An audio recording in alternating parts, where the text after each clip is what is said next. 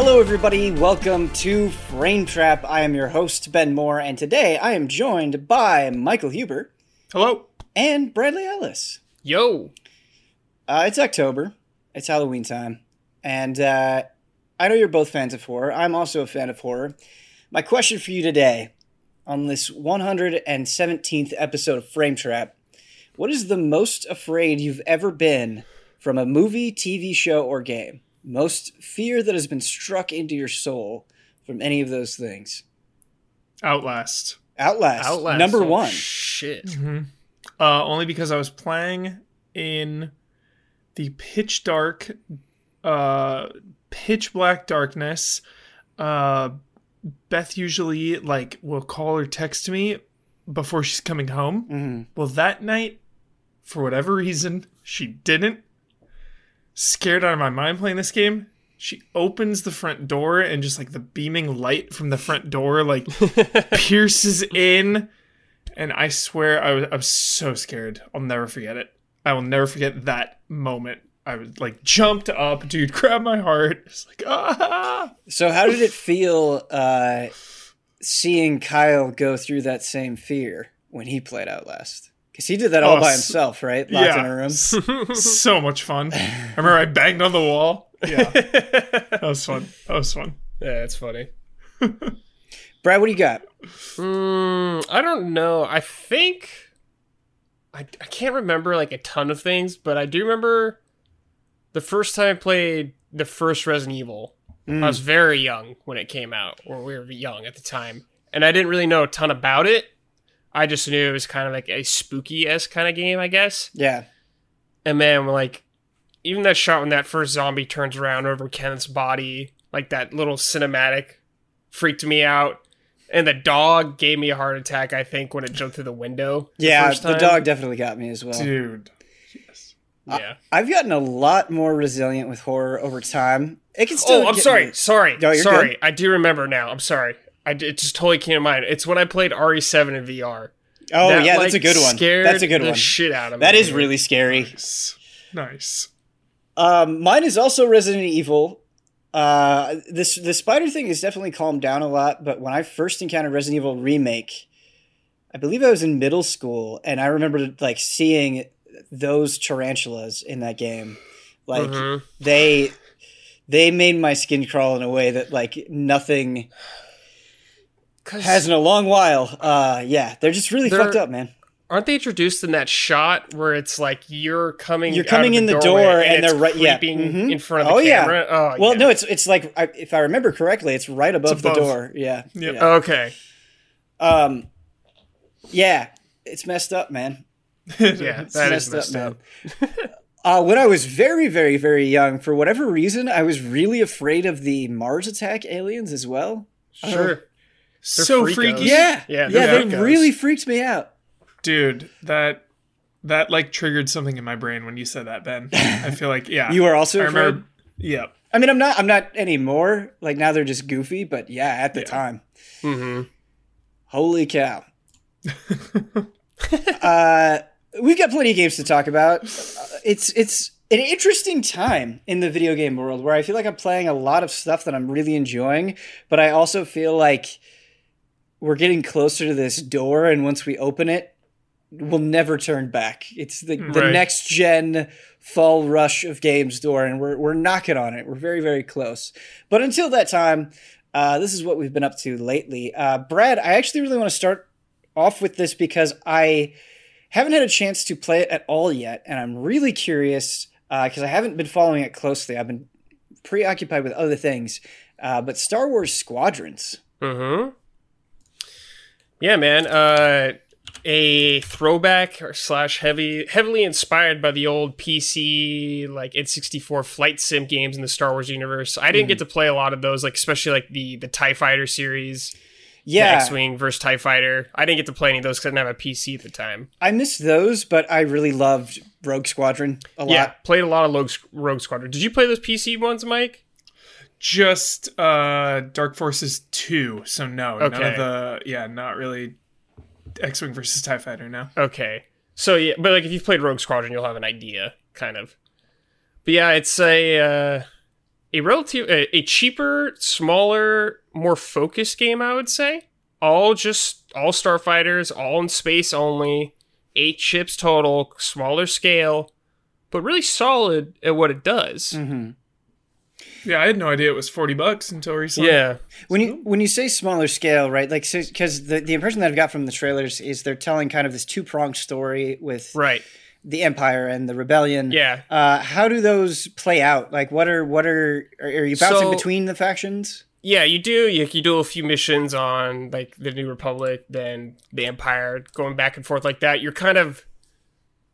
I don't really want to like say plot details. I guess it's not really a big spoiler, but anyways, like they're both the you play like in two separate squadrons, and both the squadrons kind of have things leading them towards each other. I guess kind of certain events tying in. Yes, the whole like big thing. It's after Return of the Jedi, so like Palpatine did all that. So yeah, like the Galactic Empire's still around, but things are kind of falling apart. And the New Republic's coming in like that. Like all that's going on, but the story like focuses on like a very small part of that large story, Okay. particularly this one uh, New Republic weapon. Um, I am a big fan of Star Wars. I think, I guess the weird apprehension that I have going into this is, as someone who who like Star Wars has been part of my life, pretty much my entire life. Do you feel like this story really breaks any new ground? I, I feel like uh, you know when you say it's it's like the rebellion versus the empire, like that doesn't Yeah. that doesn't have the same No, gravitas I that it once did. Breaking like at this point, breaking ground. I would say in Star Wars is like a very Yeah. hard thing to do. I feel like, hmm but I like the the story, the scope of it overall isn't like something groundbreaking or brand new, something you've never expected before. But I think it did a good job with its cast of characters and actually kind of fleshing them out. Surprisingly, for especially a game focused around space combat, Okay. But like each side has like four or five characters, and you actually get to know these characters. You get to talk to them, your squad mates, find out a little more about them. Uh, the missions themselves, I mean, when you say, you know, totally focused on this dogfighting element, uh, is there a lot of variety and objectives and a lot of variety in So, what you're choosing as weapons? There's weapons? some variety. There's some variety in there. It definitely needed more, I think. Hmm. Like it could use more variety to break things up, but there is missions and there's like there's side objectives you can do in missions a lot of times. Like destroy these carriers, you'll get a, a bonus like reward at the end of your mission, like a, a medal. I think uh, like Rogue Squadron had a sc- scoring thing kind of like that. But you know, you have like a few side objectives. You know, defend this thing, maybe fly into this thing, blow it up. There's one level that I found that was really cool later on. Is like there's ships going through like kind of like a, a wreckage area, a bunch like a ship graveyard almost, and there's some mines there. So when ships are flying through, you have to shoot the mines at the right time to blow them up to make a chain reaction. Hmm. But the majority of the game definitely focuses around on it's dogfight time. Mhm. It's time to fight. Uh, I think we I had a brief conversation with you before we shot something. I don't remember what the thing was that we were shooting.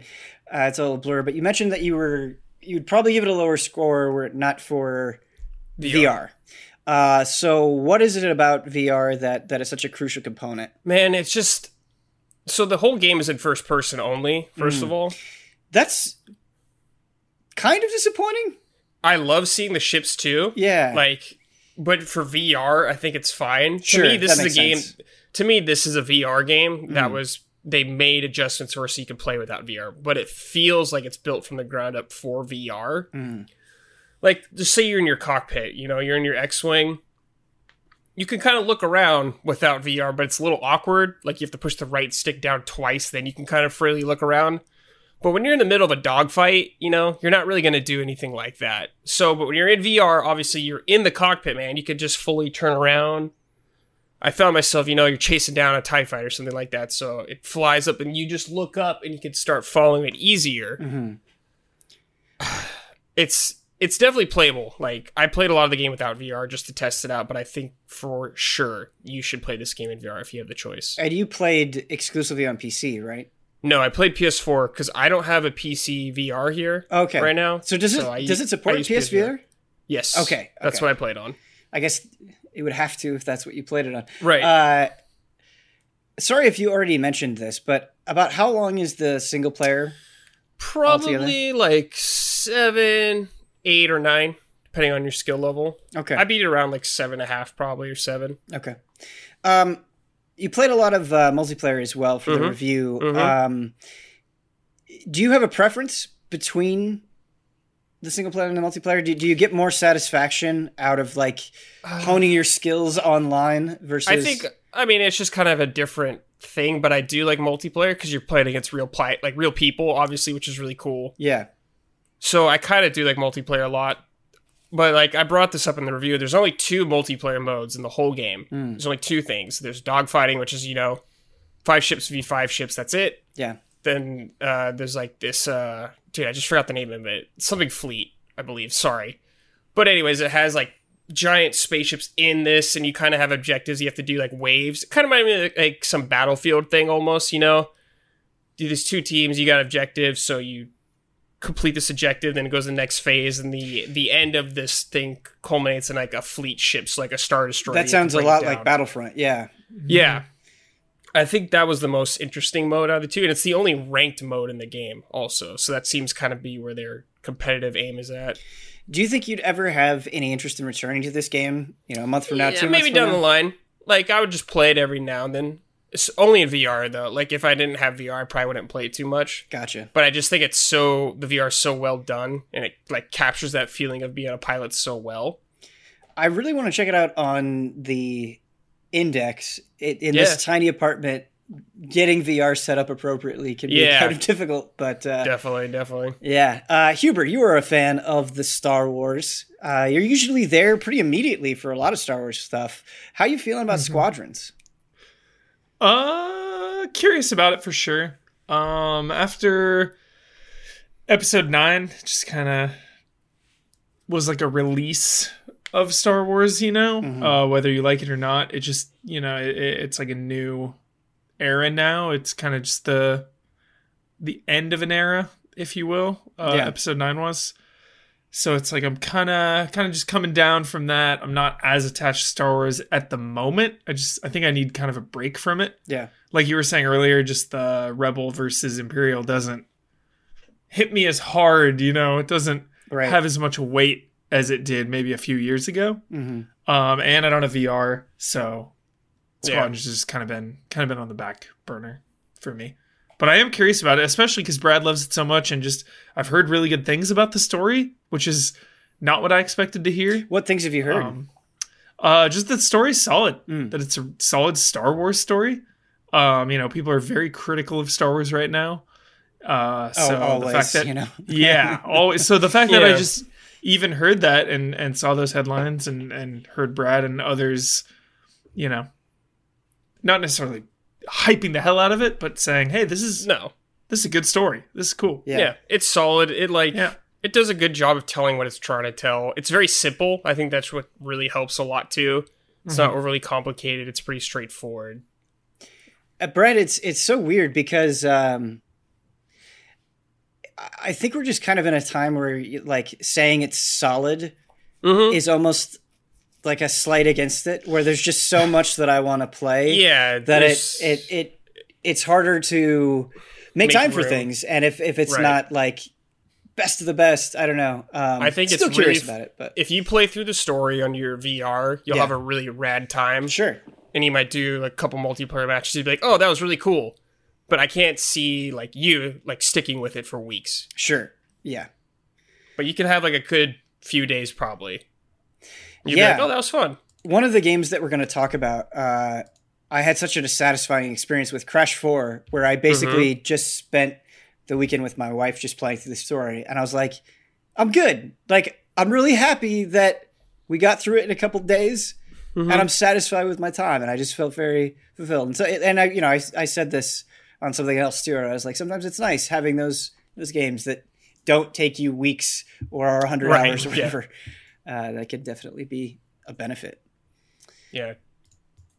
But uh, let's talk about Baldur's Gate 3, a game that I really can't shut up about. Um, so I streamed it today, uh, just before this, and uh, did an impressions video with Bloodworth. I've since gone on and, and gotten to the end of early access, so Mhm. I, I feel like I've seen most of the stuff uh, content wise that's in there, or at least it feels that way. Uh, but Brad, I want to start with Mhm. you because uh, you dipped into early access as well. I sure did. I played it yesterday first time and I played like three and a half, four hours of that game. Mm-hmm. Man. Like it's really good. You're feeling dude. it. Oh yeah. Okay. I'm really feeling it. Like, yeah, it's I saw you bring this up too. Like, yeah, it needs work, obviously, from Mhm. a technical point. But I think the writing's really good for what it is. I think the combat's super fun. hmm I'm super invested in this story.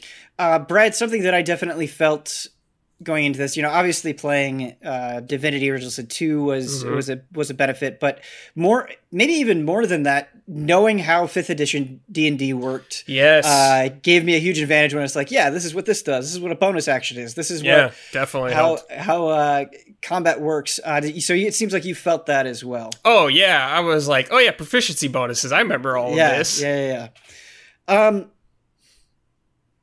So, what class race did you pick? Uh, were you overwhelmed with the options that you had? Do you wish there were Mm. more? I didn't know what I wanted to pick. It took me a little bit, Yeah. but I wasn't overwhelmed. Mhm. There wasn't like 30 classes. Like when I played, I remember playing Divinity 2 for the first time. Yeah, That was the first time I played a game kind of like that, and it seemed so much more overwhelming if you wanted to make your own character. hmm Where I was like, "Damn, this seems super complex," but Baldur's Gate didn't seem too complex. It felt it felt like you had choice and things decisions you made matter, right. but I didn't feel like, man, I got to look up some fucking guide how to play this game or something like that. Yeah, I, I definitely do feel like um, the racial bonuses are strong enough Mhm. that it's like, well, okay, clearly they're going to sell excel with this class or this class, and so Yeah, I picked a um, a Drow Rogue. Brad, I also I, I- was a wood elf rogue. Yeah, I almost picked uh, Ranger, but I was like, oh, I'll try Rogue.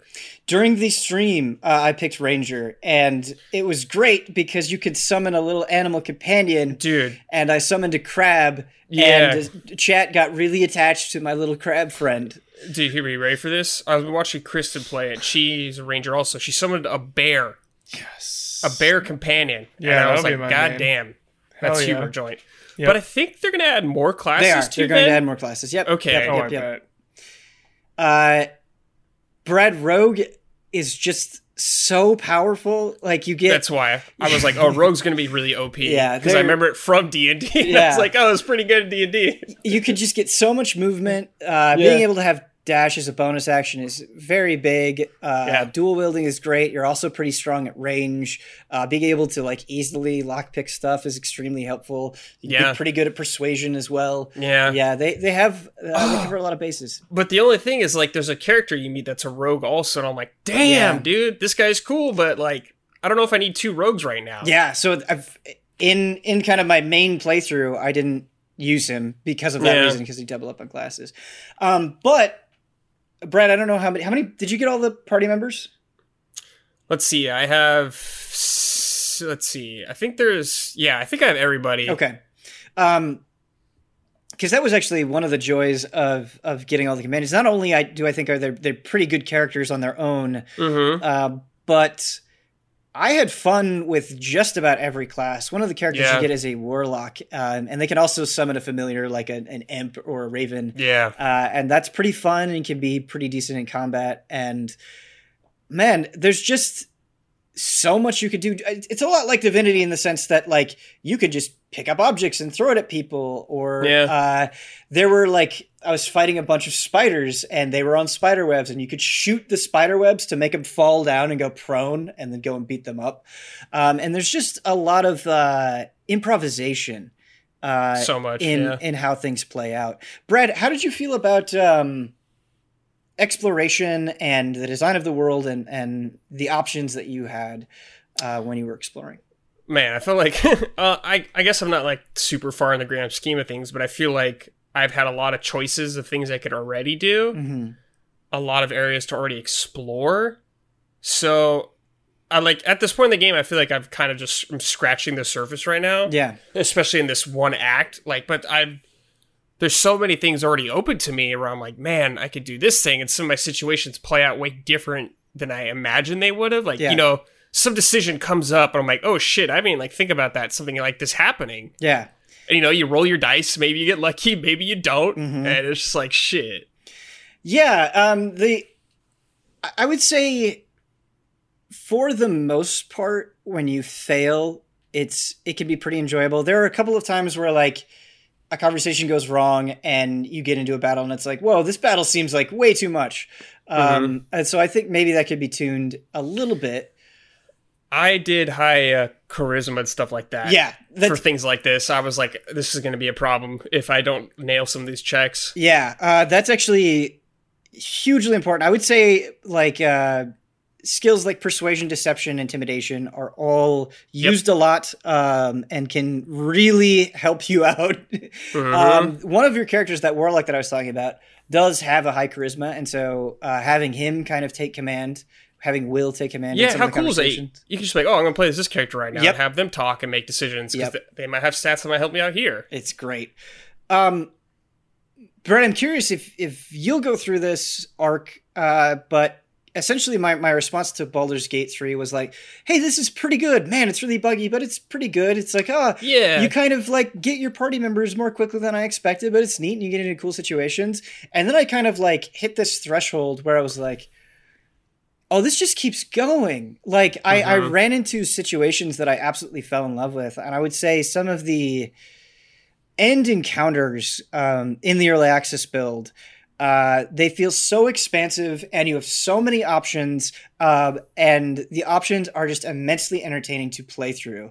Like you're like, I can't even believe they're letting me do this, and Mhm. uh, I love that feeling. And like a, a, a good sort of non super spoilery example of what I'm talking about is you go to this village where there are all these goblins, and I talked to them down. And then I just was exploring. I was just like, I'm just going to check out the houses. The goblins aren't hostile to me. And I saw that there was this hole in the ground. It was covered by spider webs. And I was like, I'm just going to clear these spider webs and then jump down this hole. And it's like, oh, there's all this stuff in here. Wait a minute, there's this breakable wall. What happens if I break through this wall? I did. It led me to an entirely different area with brand new monsters and loot. And then that area goes even further. And I it, know. it's just like this uh, snowballing effect of exploration. And it's it's so exciting and addicting when your curiosity gets Yeah. rewarded like that. Like it's not just a dead end or it doesn't just play out how you would expect. It, like, obviously, I think this is intent of the design of the game, but Yeah. it definitely made me feel like, like when we were playing D&D. Yeah, absolutely. of like these possibilities that are kind of open and these kind of like almost ridiculous things you can almost do. Yes. This this freedom and choice you have, it's pretty insane. Yeah. Um I think there are definitely people out there when they when they hear about that freedom and choice. It's not that it doesn't sound appealing, but I definitely think this can be like an intimidating genre for, For sure, yeah. people to jump into. Um, do you think this game is is intimidating? Do you think it explains itself clearly enough? I think it did a pretty good job at explaining things. I do think because I had some knowledge of how 5th edition worked, I understood things maybe a little more. I did not investigate like tutorial though or anything like that, so I'm not sure how well they explain things to you, but I feel like the fights they put you in at the beginning of the game are pretty damn easy. Yeah.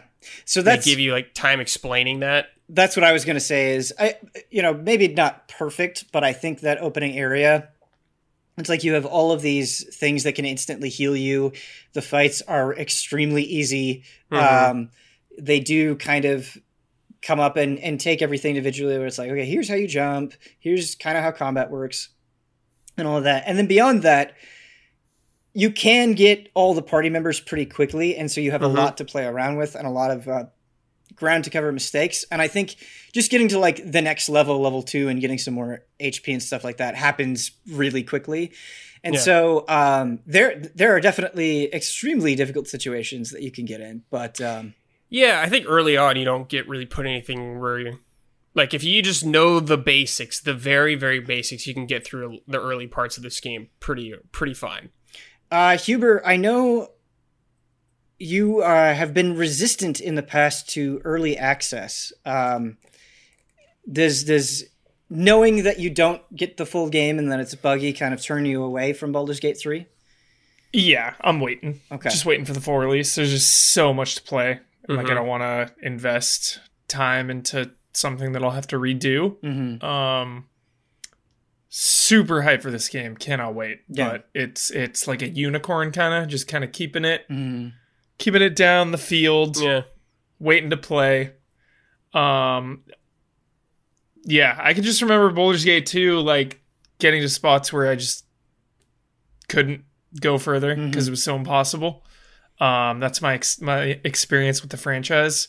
It's just like playing a little 2 growing up and just like it being just like getting like not building my character properly because I was like too young so I just Right. like didn't know what the hell Mhm. so I'm excited to like revisit this world. I still want to go back and like play one and two more, but I doubt I'll You'll get time. burnt out probably Yeah. if you try to do Yeah. both before three. And they're probably still hard as hell. Like even as an adult. Sure, yeah. It's been a long time since I've played any two or one, but playing three has definitely made me. I, I'm curious as well. Kind of like, oh, okay, like I played this as a kid. What's it like now as an adult?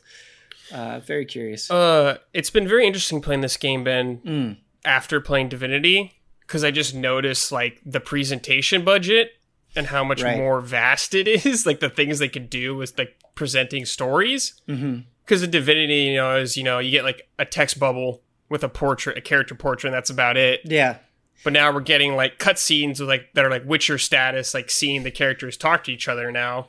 Yeah, um, I I feel like I have this kind of fear that uh, sometimes when RPGs get more budget, they sort of reduce complexity. Mhm. Uh, but I really haven't found that to be the case. There's definitely a lot of work that needs to be done in terms of animations and jankiness. Yeah. I've had plenty of, you know, dialogue conversations, just the animations not play out as Yeah, they yeah. should. But um, when it is working, it's it is actually really impressive. It's nice being able to see the characters emote um, and and have the camera go back and forth. It's so much more engaging than just boxes, right? yeah, Uh, it, it adds a lot. And I do think the character models look uh, Yeah. generally pretty good yeah, they do. as well. And yeah, I Good character creator.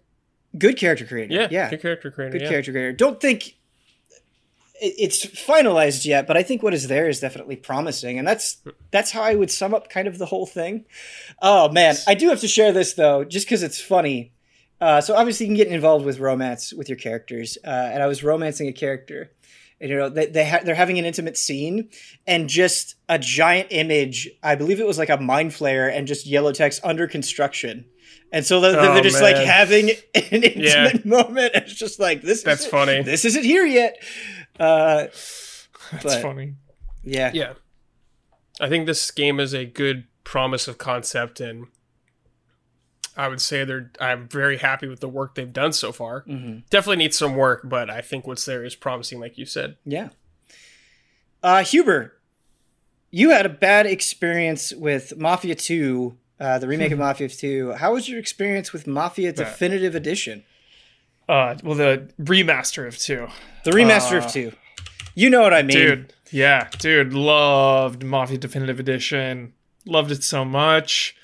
Uh I'm resting easy now. Yeah, I was very concerned because it's just kind of been a bad go of of Mafia lately. Uh, three has a really cool story, but the world and the objectives and the gameplay just dragged on and on and on, and it was so repetitive. Mhm. Uh, and when it came out too, that was a little janky.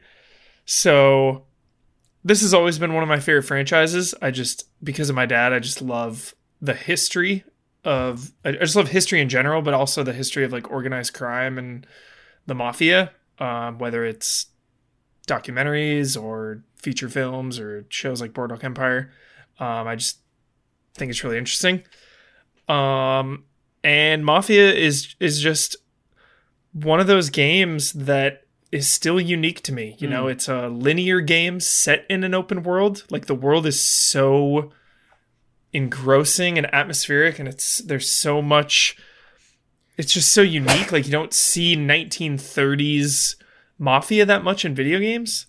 Um so I just love the the time period and the setting and the focus on story. Mm-hmm. Just love it. uh Yeah, I think it's great too. I actually played through it too recently. nice okay Yeah, Um, I first finished time. it as well, right? You Yeah, finished it? I finished it. Yeah. Uh, my introduction with the Mafia series was Mafia 2, uh, which I actually enjoyed a lot. Um, and then I remember I went to a preview event for Mafia 3, and Mafia 3 was like a super frustrating game for me where I liked the story uh, and Mm-hmm. the lead character quite a bit, but I did not enjoy playing it almost at all. uh, and that Yeah. really turned me away. Um, but I, I, had, you know, growing up, I had heard a lot of great things um, and a fair amount of reverence for Mafia 1. Uh, despite the fact that I never had a chance to play it myself, with something like Mafia Definitive Edition and the position that I'm in, I'm a little bit worried that I would be missing something by not having that uh, original Oh, no. experience. Not at all. Okay. Such a uh, it's such a faithful Mm-hmm. remake. It's a little more uh, like it's a Fleshed little more thriller based, a little more hard boiled. Oh. Mm. It's got more of an edge than the original. The original is like kind of reflective and a little melancholic and and Tommy is a little more reserved. Uh this one is a little more The students. like yeah, a little more just a little more intense, a little edgier. Hmm. Uh but Is that a good scenario- change in your opinion? it's a cool change, I think. Yeah, it works. You know, we're in 2020 now. Uh it works. Yeah, the vibe. I just really like the vibe of it, you know, cuz cuz everything else is so faithful. I like that this stands out. It, it, it separates it a little bit. It's not like identical of a remake. Uh cuz it is it is very faithful. I mean, all, like all the missions, the mission titles, uh the story beats, like so much of it is like I found myself just that nostalgic feeling of like, oh my god, I yo, I'm here now. Like, oh, this is so cool. And like you kind of know where it's going. And it's been like quite a while since I played through the first one, but there were so many missions where I was like, oh my god, I remember this mission. Here we go. Mhm. Or like, oh, I can't wait to get to that mission. Or yeah. you know. So when when just you're, really cool. you're talking about missions and you're talking about it being faithful, uh, what what exactly are you doing in these missions? Mhm. Uh, and does that still hold up?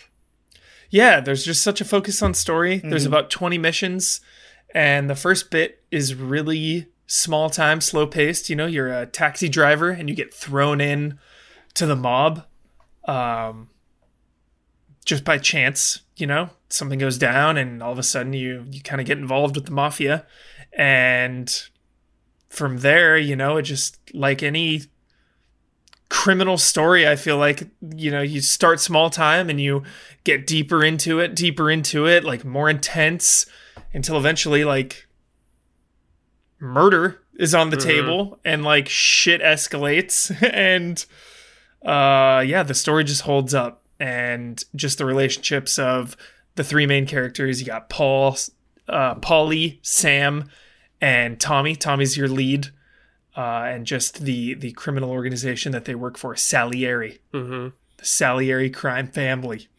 Uh, you said taxi driving, and you just made me think of the Yakuza. Yakuza, Five Yeah, Yeah. taxi driving side quest chain, uh, which I just did all of recently, and the Yeah. way that that progresses and how it resolves is so good. yeah, Uh, yeah. The missions, the missions are really really cool. That's what I love about them. You know, the Yeah. the shootouts themselves are fine. They're serviceable. Uh, mechanically, not the greatest thing you'll ever play, not the worst thing you'll ever play, but it's the scenarios to me that make them special. You know, you're having a shootout at a diner or uh, like a roadside gas station or uh, or a big glamorous hotel. Uh, just the scenarios that you're in really really make the encounters feel Yeah. special. It's like each mission is its own set piece in a way. um, is it is it cover based shooting? Cover based feels like mafia 3 Okay. uh wouldn't be surprised if they had like reused some some Sure, stuff yeah. from mafia 3 Mhm. uh no big deal. Uh looks beautiful. Looks even better than mafia 3 mafia 3 looked great. And uh this looks great. Runs really well you know played on ps4 no issues especially coming off of the mafia 3 launch and the mafia uh remasters of 2 and 3 they were just so buggy even like immediately finished one and dove into two because I was just itching for this franchise so bad. Uh, just like needed to just keep going. Mhm. uh, and like still buggy, you know. Ah, So What a shame. But th- like the first one ra- runs well, so that's that's what matters. did you play on PC? PS4, PS4. Okay. and then Brad played on Mhm, PC. PC. Yeah. Uh, oh man, Hugh. Sorry, I have to ask Huber something. Yeah. Huber, so there's like some missions in the game where they kind of put you in a situation where it, you like. I had this feeling of like options almost. Like, hey, you're in this this area, kill this guy, but also do this sub kind of thing. And I was thinking, I'm like, oh man, can I maybe do this without getting seen or stuff like that? Is that in the game? Some events like that, or is it like, yo, you got to just shoot this guy in the head? Yeah, I remember the original. You just shoot that guy Okay. in public like that. Yeah, I mean, I have a problem with that. I was just curious. Yeah, because I like got in the situation made because we've played games like this, you know, we're like, oh, I can do this thing, this kind of thing. yeah, very linear game. Yeah. very linear. Like always pulling you to a new area because the the the city is just such a big part of this game. Is Lost Heaven. It's Mhm. just one of my favorites, and like obviously there's not a lot to do in it. You know, No. the missions are always pulling you from one area of the city to another. You know, you're not going off doing side quests and finding hidden packages. Like there are collectibles, uh, but you're you're getting pulled from one loc- location to the next. But you know, it's just so awesome. Like you're driving these old timey cars. You're driving really slow. If you speed, police will pull you over and give you a ticket. Yeah. Uh, the radio broadcasts are always changing with the times. You know, this takes place over the course of many years. Uh, just such a such a pleasure to be in this world. Uh, it just is so immersive. Like that's such a cliche word in journalism nowadays, but it's like it really is so so. immersive. I think if you cop into this game and are expecting, I want to go off and like just explore and find stuff like this is not the game for you. This is not what this game's about at all. It is very point A, point B kind of thing. You stay on this track, you do this kind of thing. Yeah. There is a mode called Free Ride. Mhm. Uh, the original had Free Ride and Free Ride Extreme. Free Ride Extreme had really cool missions where like you'd be chasing an invisible man or, or like some weird stuff would go down. Uh, that is here now, Free Ride. Uh, and you can f- get like really secret souped up cars. Uh, the missions are a little they're okay. You go up to a phone booth, it'll some text will pop up. You know, it doesn't have that production value of uh, you know cinematics like the campaign, Mm. uh, but it is a cool diversion, and and you're free to explore the city, find collectibles. So so free ride allows you to fully explore the city and do what you want. Just know that there's not a lot of, you know, side stuff. yeah, you can't do. like walk into like every building, you know, buy clothes, a bunch of Mm-hmm. Yeah. stuff like that. Or no, it's not GTA. I guess Yeah, is it's a very broad way to say it. It's not GTA. when I reflect back on my Mafia 2 playthrough, um, again, that's that's a game I'm fond of. But when I think about it, the the things that really stuck with me were just how much I enjoyed the story and how invested I was in the characters. It has almost nothing to do with the gameplay, which is like I, I can't even like recall a lot of specific gameplay moments. Like it was, it just wasn't the strength of that game in my mind. Uh, is that the same situation with Mafia One, where you talk about how immersive it is and how attached you are to the world? Uh, but are, are you more there for that immersion in those characters than you are kind of the moment to moment gameplay? For sure. Uh, I love shotguns and Tommy guns, and this game has plenty of those, as well as melee, like baseball bats. Like smashing someone with a baseball bat in this game is brutal. You like feel it. It's very intense. Uh, and as I said earlier, the scenarios. You know, we're out, we're out in the countryside. Some bootleg deal, some bootlegging deal gone wrong. Yeah. Like crooked cops. It's just It's just the Huber vibe. yeah, it's just got Yeah. that classic. It's like so many tropes, but I'm here for it. Like, yeah, Ben, just a it's classic mocktail. I don't think it's like, man, this this combat feels really good or Mm-hmm. something like that. It's just these situations you're kind of put in and everything Mm-hmm. going around it that's interesting about it. Yeah. Um, I, I I played on classic. There's four difficulties: easy, normal, hard, and classic.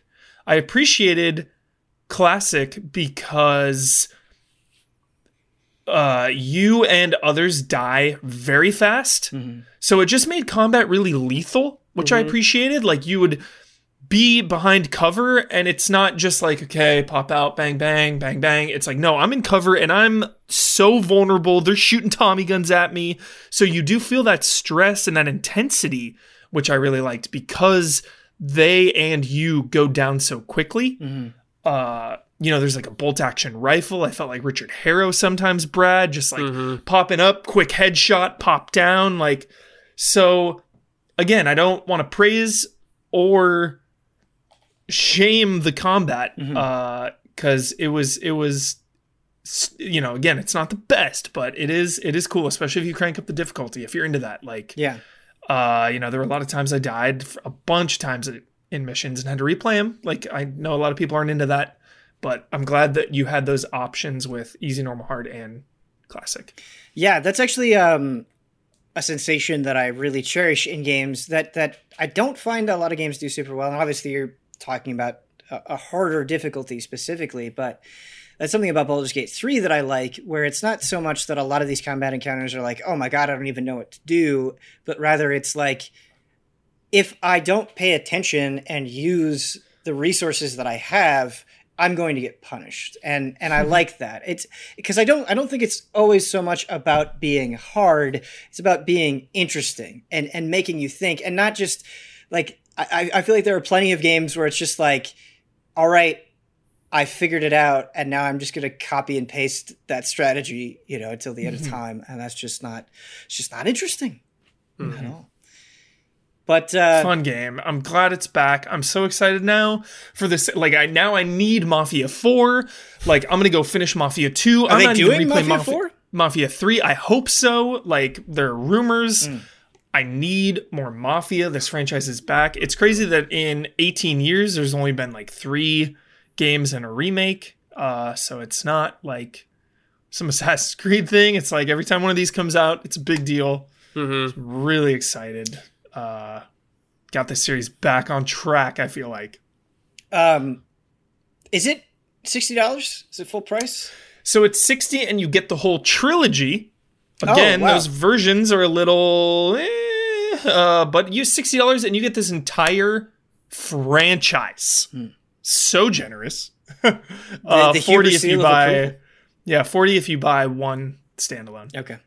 again uh, for Ma- mafia 2 specifically i bet the original version is better Hmm. so if you can somehow find the original it might be some auto upgrade i don't know uh, again I, I do not recommend the mafia 2 definitive edition specifically Uh, Brad, Mm. let's talk about Genshin Impact, which I Oh, didn't- yeah. I didn't even know you were playing. Um, brad's playing genshin dude what Yeah. I I've should have been known playing a lot of games the past two days. Now I don't have a review to do. yeah, I uh, I streamed this and then I played uh, a little bit more beyond the stream, but then I got Baldur's Gate three and Mm-hmm. s- completely switched focus from that. But I will say I want to play more Genshin Impact. I like it a lot and was not necessarily expecting to. I don't really know what I expected going into it. I think Right. I think I've I've checked out enough gacha games and gotten to a point where they they all kind of feel cynically very similar. Uh, Sure. and I, I've there certainly have been gacha games that I've gotten into, but I feel like they always wear me down, and maybe that will happen with Genshin Impact. Um, but there's a lot more going on here uh, than with Mhm. your average gacha game. Would you agree with that, Brad? Yeah, I mean, I don't have a ton of experience with gacha games and stuff like that, but there's like a like a, a main story Mhm. quests and like cutscenes and voice acting, all that. Like, I did not expect that kind of stuff. Yeah, uh, especially at where I am, it really feels like a big single player RPG, and Yeah, definitely. uh, you know, of course, expectedly, you have uh, side quests to go after and things to complete, and and that sort of stuff. All of the kind of the hallmarks of the genre, but uh, and the Breath of the Wild influence is is immediate and obvious. Uh, the glider that you get is very Breath of the Wild esque. Mhm. There are towers that you need to go to, and you'll reveal chunks of the map. But uh, beyond that sort of copycat nature, it is kind of fun just going out into the world and you'll see something in the distance and you're like, oh, what is that? And it's like, oh, well, to get up there, you'll have to climb and then go up and then, oh, Mhm. while you're doing that, you see a chest that's being protected by monsters. You have to kill all the monsters to get it. And so there is uh, a, a good deal, seemingly at least, of, of exploration and discovery. Uh, and it's just so pleasant to look at Yeah. uh, that, Looks great. Runs great too. yeah. Yeah. Or runs good for me.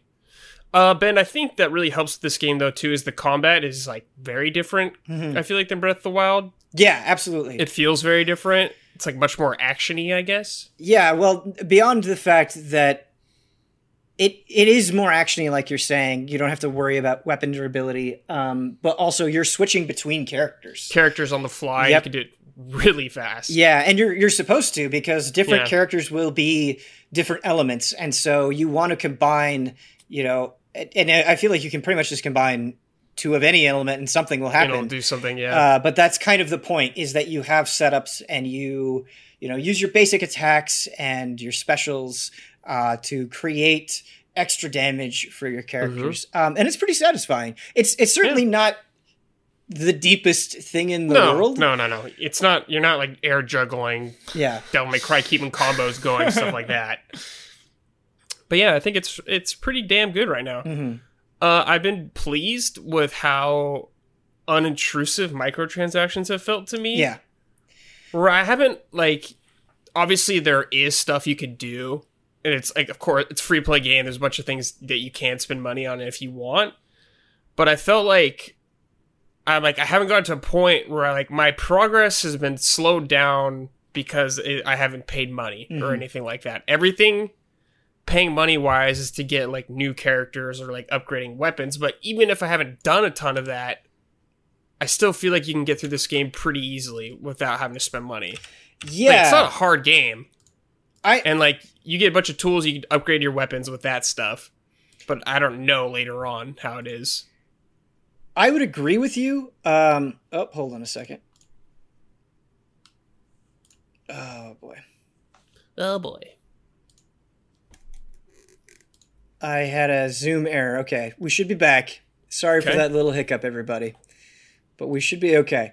Uh, yeah, Brad, I, I was going to say that uh, I, I don't know if like the gacha wall happens and Right. the pressure to spend money increases at all, but I would certainly say with where I'm at in the game right now, yeah, I don't feel any need to spend money whatsoever because, and I think this is a point of praise to the game. I feel like I have enough to do. Like I'm not only in it to roll the dice on gacha stuff. Right. Like I'm more invested in exploring the world and uncovering things and doing quests and getting further in the story and expanding the map. Uh, where and th- that's how you want to feel. Like I don't want to just be like, oh, I can't have any fun if I don't have this, this, or this. it's it's not like your characters getting stuff like that is not the end all be all of this game. Right. You could still have a good time. Like, yeah, you could want some other characters, but like you could you'll be fine on your own. The game gives you characters free and stuff like that, or a lot of characters actually. And you can get through this game with just those basic characters. Yep. Um, how are you feeling about the the story and the voice acting so far? Story, dude, like I don't even really know what the hell's going on Mhm. too well. Some dragons or some shit. I don't know. The voice acting's okay, I guess. Like you have this companion character with you, and she's kind of annoying, but. Paimon, yeah, it's just like some Emergency anime food. bullshit. I guess I don't know. I'm just like, ah, yes. yeah. I think that's actually a pretty good way to sum it up. It is, uh, in a lot of ways, anime bullshit. It's it's not nothing that I've seen has been It's not ground like breaking. right. It th- like where I'm just like like I'm like ah yes anime characters kind of thing. Not Yeah. like super annoying, I guess. Like a lot of characters aren't really that annoying or anything like that. But like just that one character in particular, I was like ah yes anime. Right. Um, it is not like fantastic by any means. I was surprised. There's more of an effort placed on the story than I was expecting. Same. Um, and I would say some of what I've been doing uh, has been more fun than I was expecting. Like I thought it was just going to be a lot of like simple combat, and and again, I don't know exactly how this game evolves completely. Uh, but there was one quest I did where it was just like you just have to hunt for treasure, and Mhm. you know, uh, certainly not the only game that has done this. Uh, uh, Ghost of Tsushima did something similar where they like give you a photograph and you have to based on the environment go find the thing. I always really Right. enjoy that. I love that Yeah. stuff. I love it a reason to explore a world beyond you have a quest marker here, go after that quest marker. Mm-hmm. Um, but yeah, th- there's something about it. You know, I think this is very intentional. That is just kind of uh, soothing about the world, where I don't always feel like I need to play it for very long, but periodically I've been like, oh man, I'd kind of like to dip back in and cook Yeah. some food or raise my adventure rank or something. Mm-hmm. Um, but do you think it's something you'll stick with, Brad? Yeah, I want to keep playing it. I don't know, like I'm gonna do huge bin sessions of it. Yeah. I want to see how far the story goes Mm-hmm. and stuff like that. I don't know if I'm gonna be grinding it out, you know, to make my character the best they can kind of be. But I do enjoy going through this world. One, because it just looks it looks really great, Yeah. But it's a sense of exploration. Like it doesn't give me like I don't feel like I'm getting like these Breath of the Wild sensations I did at the Right. time of exploration, but it is still really enjoyable going out and seeing this world. hmm Yeah, I'm curious. I don't have, nor do I think I'm close to uh, unlocking co-op, but, but it'd be interesting to do Yeah, that with you and see how that that is. And I'm curious about how the end game goes. But yeah, um, surprisingly pleasant. Surprisingly pleasant. Surprisingly Yeah. pleasant is how I would describe uh, It's on, Genshin, PS, it's on PS4, Huber, too. PS4, Perfectly PC, Splendid. Yeah. phone. Mobile. Yeah. Yeah, Ian uh, has played it a little bit on phone. Interesting. Yeah, I I Yeah, have wonder- not just because I. I don't think know. about like playing that game on a phone, and I'm like, no. Yeah, I feel that way too. I should try it out. I have it downloaded, but like No. games where you're controlling a 3D character in an action game on a phone, I just I have a hesitation. Yeah. I do. Mm-hmm. Um, I don't know. Dragalia Lost controlled pretty well, but uh, Huber, I am going to give you the best take this episode. I, I really felt you during the Mafia Definitive Edition and your enthusiasm for what that was uh, bringing about and how it kind of like honored something that was precious to you. I guess I would say. Uh, the best take this week, and if you're not familiar with what this segment is, basically, I'm going to give Huber a topic, and he is going to form a combo of good opinions about this topic, where he says one thing, um, I may challenge him on it, I may not, uh, and then he says another thing, and we just keep going. The best take, because this is the season, the topic is Halloween candy. Um. Shit. Okay. Um. King size candy bars are the culmination on Halloween night. That's the end game. King size candy bars are the end game. I mean, it, obviously, it's been a long time since I've gone trick or treating, but I don't know if I remember like anyone giving out king sizes. Oh, So rare. my But neighbor when it to. hits, boom. Okay. Do you get? Wait a minute. If this is the culmination for you, do you give out king size candy bars on Halloween? I did one year. Okay. Yeah. Yep. Was that expensive? Yeah. breaking the bank. All right. Oh yeah. You got to do it once, man. You got to pay back. Yeah, the you gotta pay memories that you got from someone else. It was like the year it was we were younger, but it was like the year when I was just like old enough to be a little too old to trick or treat. It felt like we were like teenagers. It was like, all right, I'm Yeah. you know, I'm gonna stay home with the parents this time and hand out candy. I feel like that's such a natural inclination. Like I remember when I got my first job, it was at a grocery store, and I got that first paycheck, and it's like, it, have, never having gotten a paycheck before, I was like, I have to spend all of this. hmm and like I went to Best Buy and I bought like every Metallica record that they had, and I was like, "This is the greatest day of my life." That's awesome. Yeah. Um. All right. King size candy bars cam- culmination on Halloween night. Um. Give me another one. This is Halloween candy, right? Halloween candy. Okay. Candy corn should only be eaten in October. I hate candy corn. Or never. Like, all right. Even if you like candy corn, right?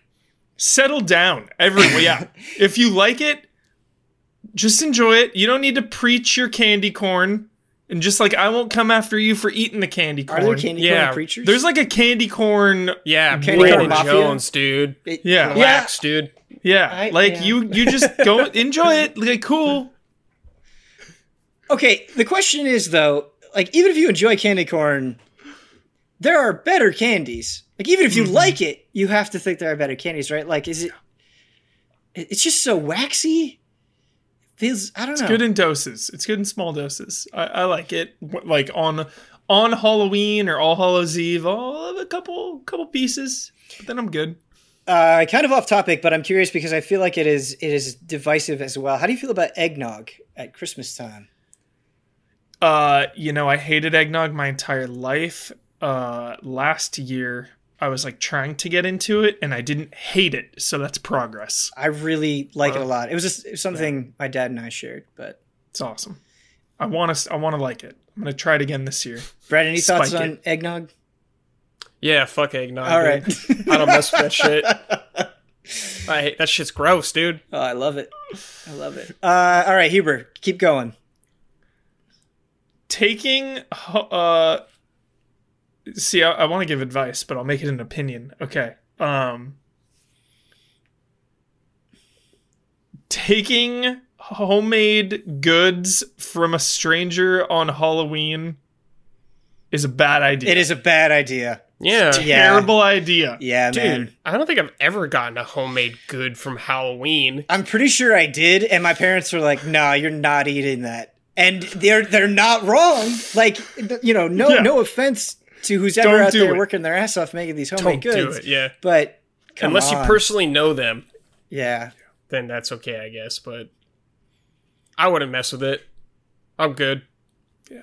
Do you uh do you got one more in you? yes halloween candy tastes better when you pull it out of a pillowcase That's true. I Huber, I agree with that so hard. Yeah, that's true. Uh, question to throw at you regarding Halloween candy: Is it better to space it out or have that Halloween night splurge? Both, man. You get so much that you can splurge Yeah, on Halloween night answer until you're until you're stuffed, and then you still have your reserve stash. All right, all right. Mm-hmm. Uh, admirable effort regarding uh, Halloween candy. Uh, this Best Take is brought to you by a few wonderful shout out to your patrons. Uh, if you'd like to be shout out out on all of our podcasts, uh, go to patreon.com slash easy allies where you can find out more information. Again, we do shout you out on every podcast show that we have. Um, and for this shout out, I want us to do it in your spookiest voice that you can summon. It seems only appropriate considering we discussed Halloween candy.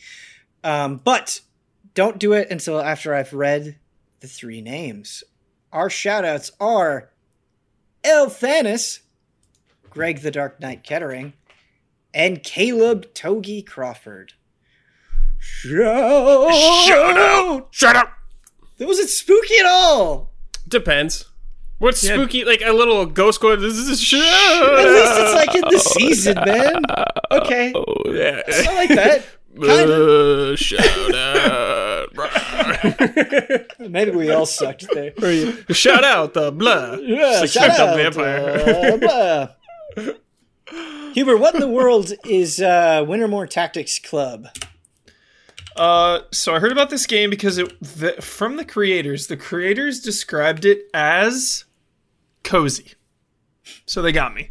So it's like, Wow. what, what do you mean? What do you Doesn't mean your take game much. cozy? Yeah. Yeah. Uh, this game is very delightful. You are a student at uh, Wintermoor School, and you are part of the uh, Tactics Club D and D. You have a D and D group, and the the principal declares that there's going to be a war of the clubs. That's kind of the the premise of the game. There's a war of the clubs and only the the last club standing will uh will will be able to maintain their club. All the other clubs will be disbanded. Why is he? So if you lose this snowball fight, you get your club disbanded. why? Why is he doing this? That is the big mystery. That's part of the story, so Okay. I don't want to spoil it. Uh, but in between, there's like just a few chapters. There's five or six chapters. Each chapter is like a few hours. Uh, it's a tactics game, so you can go to your D and D board and uh, battles play out tactically on the board. Uh, When you say board, know- is it is it grid based? Yeah, grid based movement. Uh, you know, you have your warrior class, your mage, your rogue, standard stuff like rogue can move fast, does a lot of damage, but takes a lot of damage. Uh, your your tank can take a lot of hits, but just doesn't move very far, and he uh, doesn't deal that much damage. You can build up a super meter. So there are mechanics. Uh, then side quests actually are really cool because in during the chapters you're walking around the school and there's uh, different areas. It's a top-down view, kind of iso isometric view uh, when you're walking around the school, uh, and you can talk to different NPCs. Uh, some of them will have side quests, and then when you do their side quest, you know you'll get an item for your character. Uh, so that's kind of how the items work out. So the side quests are cool because you get a little story beat and you get a cool item for your character. Is this like- uh, story in these side quests are they voice acted? There's no voice acting. Okay. uh indie game pretty low budget uh even like dude after a while it was like starting to get frustrating because there's like five or six areas of the school you go to there's like the dorms uh the quad the stadium every time you transfer between them there's loading and it's like 20 seconds of loading each time it feels like. So it's just like you're constantly going to each one and it's loading. So after a while that kind of dragged on but you know indie game low budget i was like whatever. I, I was just i was really invested in uh in the characters you know the main character alicia she's like wants to have her club survive but she also feels terrible by beating the other club. She feels so guilty Yeah, of like oh would. now they don't get to be like so she's just a really cool character uh and it's really cool kind of the the rhythm of the game. Uh it's not really a spoiler but every time you beat a club someone from that club will want to join you. Like this is kind of the rhythm of the game uh, so then you beat the club, then that's how you get new party members. Is like one of them will come over to you, and it's really cool. You know, it's a game about bonds. It's a game about different people coming together uh, that you know didn't necessarily see eye to eye. So it's like she'll to get them to to feel at home and and welcome. She'll do their like D&D backstory and Oh, you kind of get to fill in the blanks. You get to choose, you know, it'll be like you know, all right, who's the villain? Like what kind of villain should we do or you know, what is her purpose for joining the club and you can like choose a bunch of things. So it's just a really neat game, really really cozy like they said and I was just attached to the characters. Um, a few questions. Uh, you mentioned like doing the side quest and, and getting a reward, like an item that you can Mm-hmm. put on a character. Uh, are there like a bunch of items that you can equip? Is it like, oh, you can put a hat on and, and gloves and boots and all of that? Or is it just like, oh, they just have a couple of like accessory slots? Glad you asked that. There's like three, two or three, depending on the character. Offensive, defensive, maybe another one. Okay. Um, categories of items, and then there'll be like like if uh if you manage to find and equip all of the items in a category, then you get like the super Oh, you get you, ability. like a set bonus. Yeah, set bonus for sure. Exactly. Yes. So that encourages you to kind of like track down these other items. Nice. Uh, some of them are pretty tough because like the game's not too challenging, but there are optional. Like you have your D and D board, right? So there are optional. Like you're doing your own D and D campaign separate from the the main plot of the game. So some of those can be really challenging. There's like these optional challenge uh missions on the D&D board that are really really tough that have different parameters it'll be like yo keep this one character alive or make sure this character takes no damage so if you finish that you can get like a really good item So. Uh, when you are like sort of helping out these other characters, is that how you recruit them into?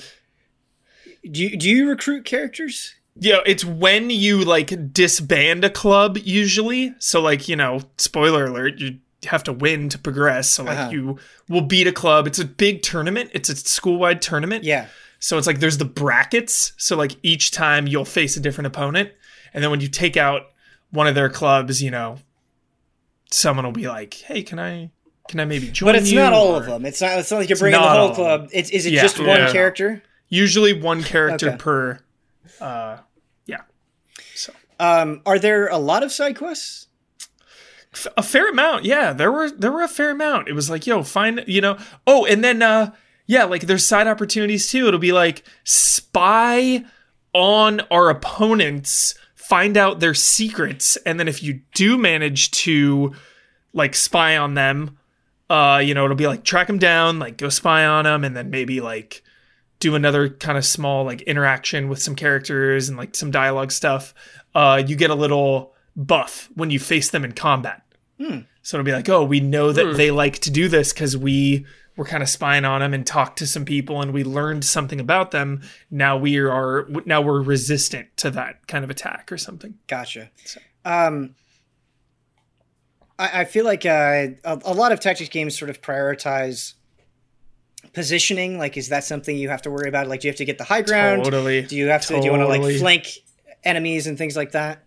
so nothing really like high ground, but like some attacks can be there, there's a fair amount of depth. Um, nothing crazy, not like Banner Saga or anything, but some attacks you can modify to either attack in a beam or attack in a in a cone Okay. or Since they're they're like stuff like that. since they're uh, cribbing so much from D and D, uh, you a big thing about D and D, right, is like when you cast spells, you can only cast a limited number of them. You know, you have to worry about slots. Uh, is that sort of a similar mechanic here, where it's like, oh, you know, this wizard can only do this beam attack three times or something like that? Uh yeah, so the main the main character is a wizard and her strength kind of is chain lightning. Mm-hmm. So it's all like if you can get all the enemies together, it's really good. But her single target is not necessarily that great compared to other characters. But you can do all those things as many times as you want. It's just Yeah, there's inherent strengths and weaknesses in the character. Okay, yeah, yeah. cool. So just a really fun time. Like caught me off guard, and you know the whole thing was like ten hours. Uh, just my style, you know, coming of age story in a in a school is like my. It's always I'm always on board for Yeah. stories like that. Uh, and then you know wrapped up in a tabletop tactics game. So I was just yeah, I'm really into that game. Yeah, it sounds really charming, and I, I'm definitely a sucker for strategy games and you know fantasy tabletop settings as well. Mhm, So mhm. uh, you've got you've got me intrigued for sure. Yeah, yeah, it's cool. It's a cool game. It's called CNC in the story, not D and D. CNC. So is it what is that? Yeah. Let me see if I can guess what that I stands forget for. now. Uh, I totally forget. It's it was I finished it a couple weeks ago now. CNC. I totally forget. That just makes me think Command and Conquer. Creatures and Ooh, creatures is good. Creatures and castles, or castles and creatures. or yeah, something like that. I totally forget. Now I want to like look yeah, it I just think of Command and Conquer. um, so I uh spent last weekend playing through Crash Bandicoot 4, which I really think people should play through because it's super fun, even if you don't. Uh, How hard is it? well, that ranges a little bit. It depends. It depends on how. If you're going, if you're if you're like I'm doing everything, you're gonna. It's gonna be brutal. But even just going through the story and going through all the levels, uh, like I did, was definitely at the end. So it's it's the last level before the final boss. There's kind of an end gauntlet that is super i had a lot of lives when i started it. I did not have a lot of lives when i finished it. Uh, so yeah it's challenging for sure. Um, but goddamn did i enjoy it. Um, i didn't know how to feel about this until i played the demo. Once i played the demo i was like okay this is a really cool game.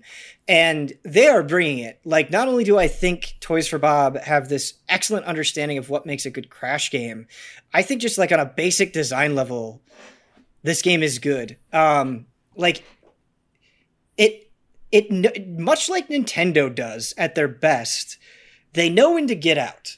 Uh, like you go to all these different worlds. So the whole theme is time travel and time. And so you're going to like you, you have like this Mad Max post-apocalyptic world. You have a dinosaur world. You have a futuristic world, and there are never too many stages. You're in each world just as long as you should be, and there are mechanics within that world that you don't really like just see repeated constantly. And so you're getting a lot of interesting level design, you're getting a lot of uh, cool enemies. And I think beyond that, the the layer that that Crash Four really brings is beyond playing as either Crash or, or Coco. Uh, you can play as Dingodile. You can play as Dingo. Neo Cortex, um, and you can play as Tawna, and all of them th- like they're all different from each other and tremendously different from Crash and Coco. Whereas like Dingodile has this Luigi's Mansion esque sort of vacuum, and he can suck up like TNT boxes and shoot them at things. Um, and he's got this really cool like hover where he'll kind of shoot up at the end and you have to use that in his platforming. Uh, Neo Cortex can't double jump but he has this gun that can turn enemies into different types of platforms. So he can turn them into like a solid platform he can turn them into a bouncing platform or depending on what they are he can turn them into like this invisible platform that you can pass through. Um, and he's this crazy dash that you have to master and figure out when to utilize. Um, and Tawna I really like Tawna. I think there could be a whole game around her because she has this grapple hook. And uh, it's just fun.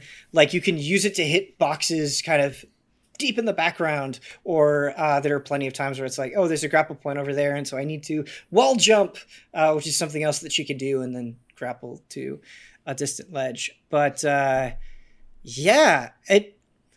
If you like platformers, there's no reason not to play this game. Like I really think it is is excellent in a lot of ways. I do think the challenge will frustrate some people, but even then, like there's there's different modes that you can play. There's uh, modern and retro.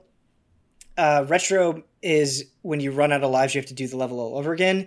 That's the mode that I picked, but even that is pretty forgiving um, because it kind of has like dynamic difficulty.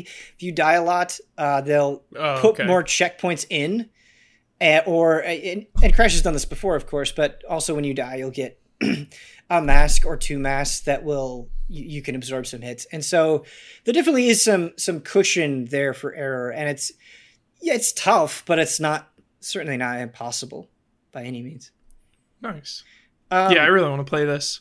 you should, you know man. uh love crash never fully finished or invested in the originals but it's like always been such a cool game Mhm. like just like brings me back dude. I feel like a friend always had crash. Like crash is the the game your friend had or something like would always just go and and play a couple of these stages. And then obviously when the N. Sane Trilogy came out kicked my butt. So that's hearing you say about uh, the difficulty ben is is good. Do you think this is easier than N. Sane Trilogy? Because that game was So- like neo I for me dude like excuse like whoa are we playing ninja gaiden now or what's what's going on I, I think this was um, last year or the year before.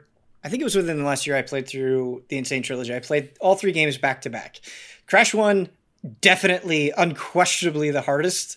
Uh, Crash 2 has some challenge, but is easier. And then I don't I don't think Crash 3 is that hard. I think this is probably like maybe around Crash 2 levels. Don't think it's probably as hard or as unforgiving as Crash 1 is. I like that brutal. fucking bridge level in Crash 1 is the Dude, worst. I think that's where I died, even- yeah. get me That's where I started on that shit. that thing is awful. Um, but I- I think kind of I, I like Crash One a lot, but I think unlike the challenge in Crash One, I think these levels are just more interesting to go through. Um, I think if you are absolutely a completionist and you can't let things go, I think you're going to drive yourself insane.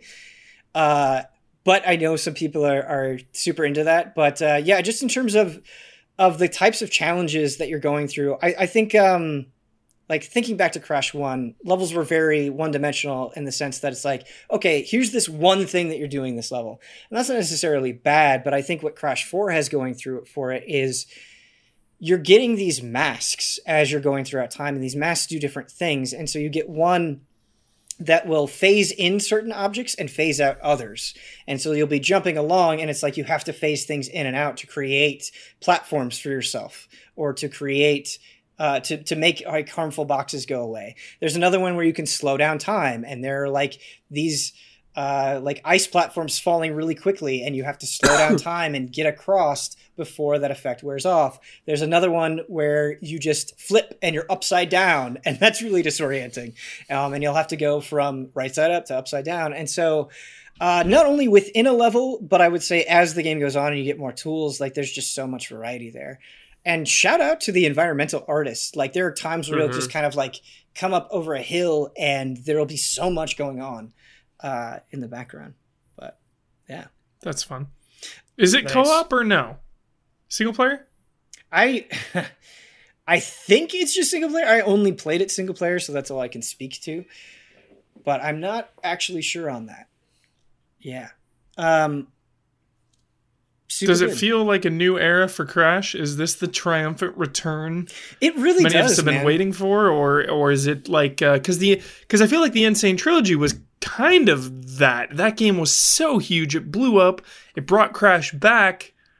So like, it just feels like this is like it's the sequel, Yeah. but it Mhm. doesn't necessarily feel as big as that moment was. What do you what do you think, Ben? So this is actually something I wanted to bring up with you guys and that I that I cannot put my finger on. I don't understand um, because definitely when N. Sane, Tra- N. Sane Trilogy came out, and I think this is true with CTR as well.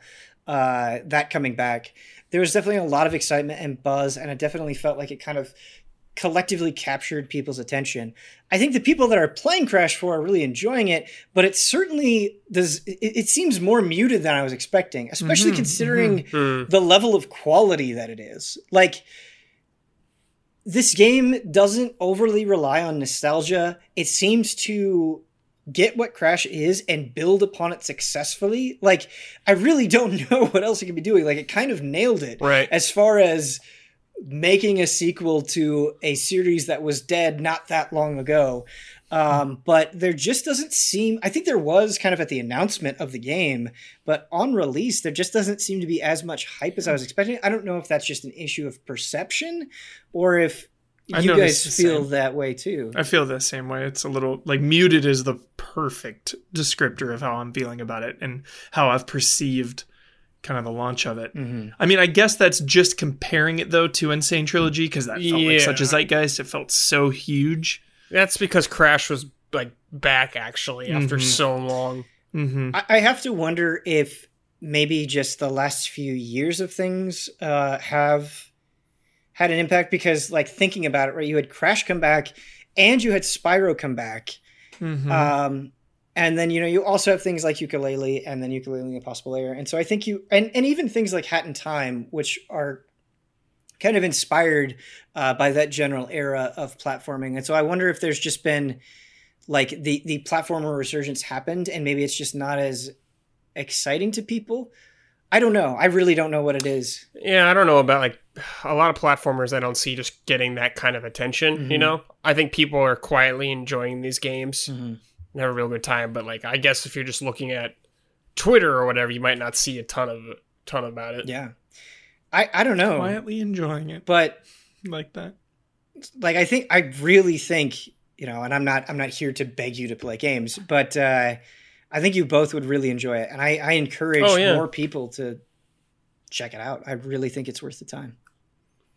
Sick. What is also worth the time, and uh, I talked about last time, so I really want to give Huber the floor to share his frame trap thoughts on Hades. Jesus. Hades.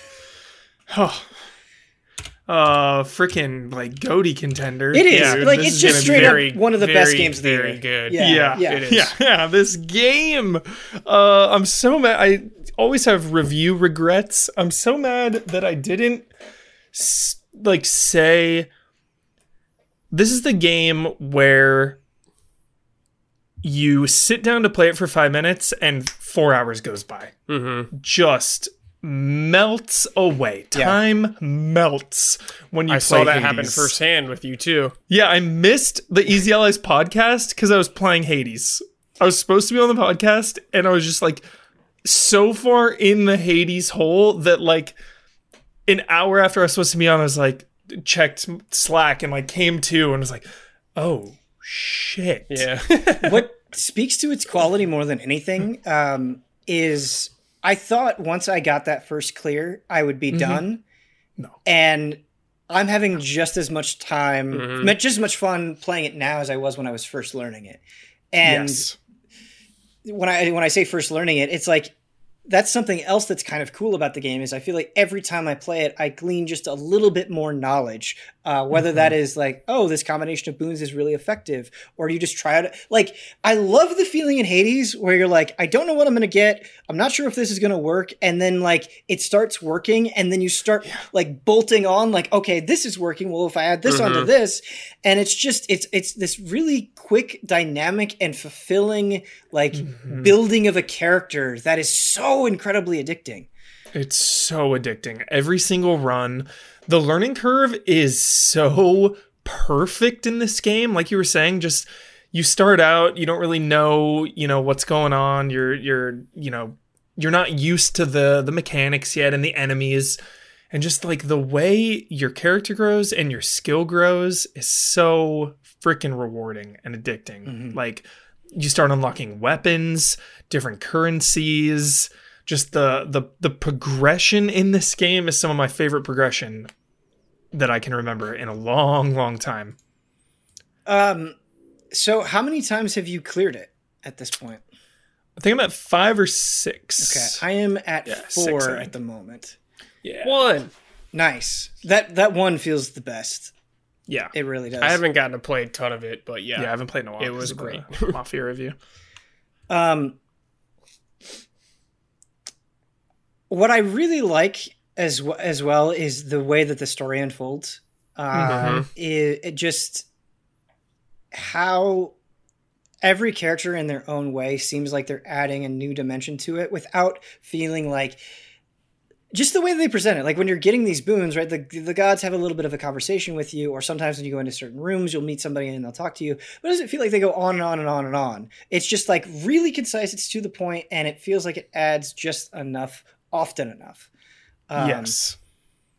There's that. There's the hub area. I just love the Hall of Hades. Like coming down in between runs, talking to everyone, giving nectar to people, building the bonds. Like there's just so, it seems like yeah. Even after you clear it once, there's just so much more beyond that.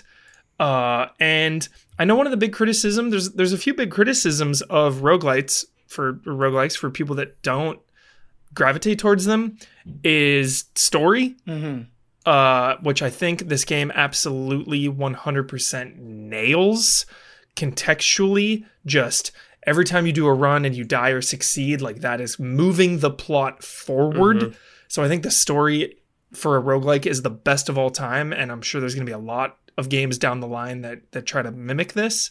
Uh, and replaying. Mhm. You know, a lot of people that don't like roguelikes are like, oh, I don't like dying and just like starting over. Um, I will say it's so addicting because you're getting permanent upgrades. So just like the story, you know, even if you fail, chances are you're still going to progress your character forward uh, and build his stats. And to what Ben was saying, just the randomness of the boons is so exciting Yeah. without being annoying because you're not you're like out of the 50 or 70 runs of done like yeah maybe one or two or th- like so few times my build has been terrible where I've just been like whatever. I Like, it definitely have always- had multiple terrible builds. Yeah. Yeah, builds like it it, like, oh. it happens a couple times, but like for the most part, Mhm. your build is going to be viable. You're going to find a, made a, way, a way to make it work. And I think because it's bad a few times, it makes it even more rewarding, like when it's good or when it's great. Right. So I just think the game is very forgiving and there's even like a god mode that you can turn on for people that don't like like a challenge. Like if you just want to hang out in the game Yeah. and and get through it, you can do that. Um, it's just it's so forgiving and so rewarding every time you play it, whether you're advancing the story or building your your character. um it it's just something that i think not all of these games have that Hades has is whether I have a bad build or a good build. I think if you you take all the randomness away and you just focus on how each weapon feels, they they feel phenomenal. Like Yeah. Mhm. throwing the shield around, doing the Oh. bull rush, uh, using like the sword special and like getting that AoE effect, or just like pulling back the bow. I, I think just on a fundamental level, these weapons feel good enough that that is like the core of what is bringing me back. Where Yes. whether I'm doing well or I'm doing poorly, I'm just having so much fun playing that that kind of overrides a lot of other things. Um, And the dopamine, man. Like you're upgrading those weapons, you're unlocking the different aspects, you're upgrading your freaking hall like room, you're adding things to your room, you're getting gems and like building the the Hall of Hades out and like changing the decorations.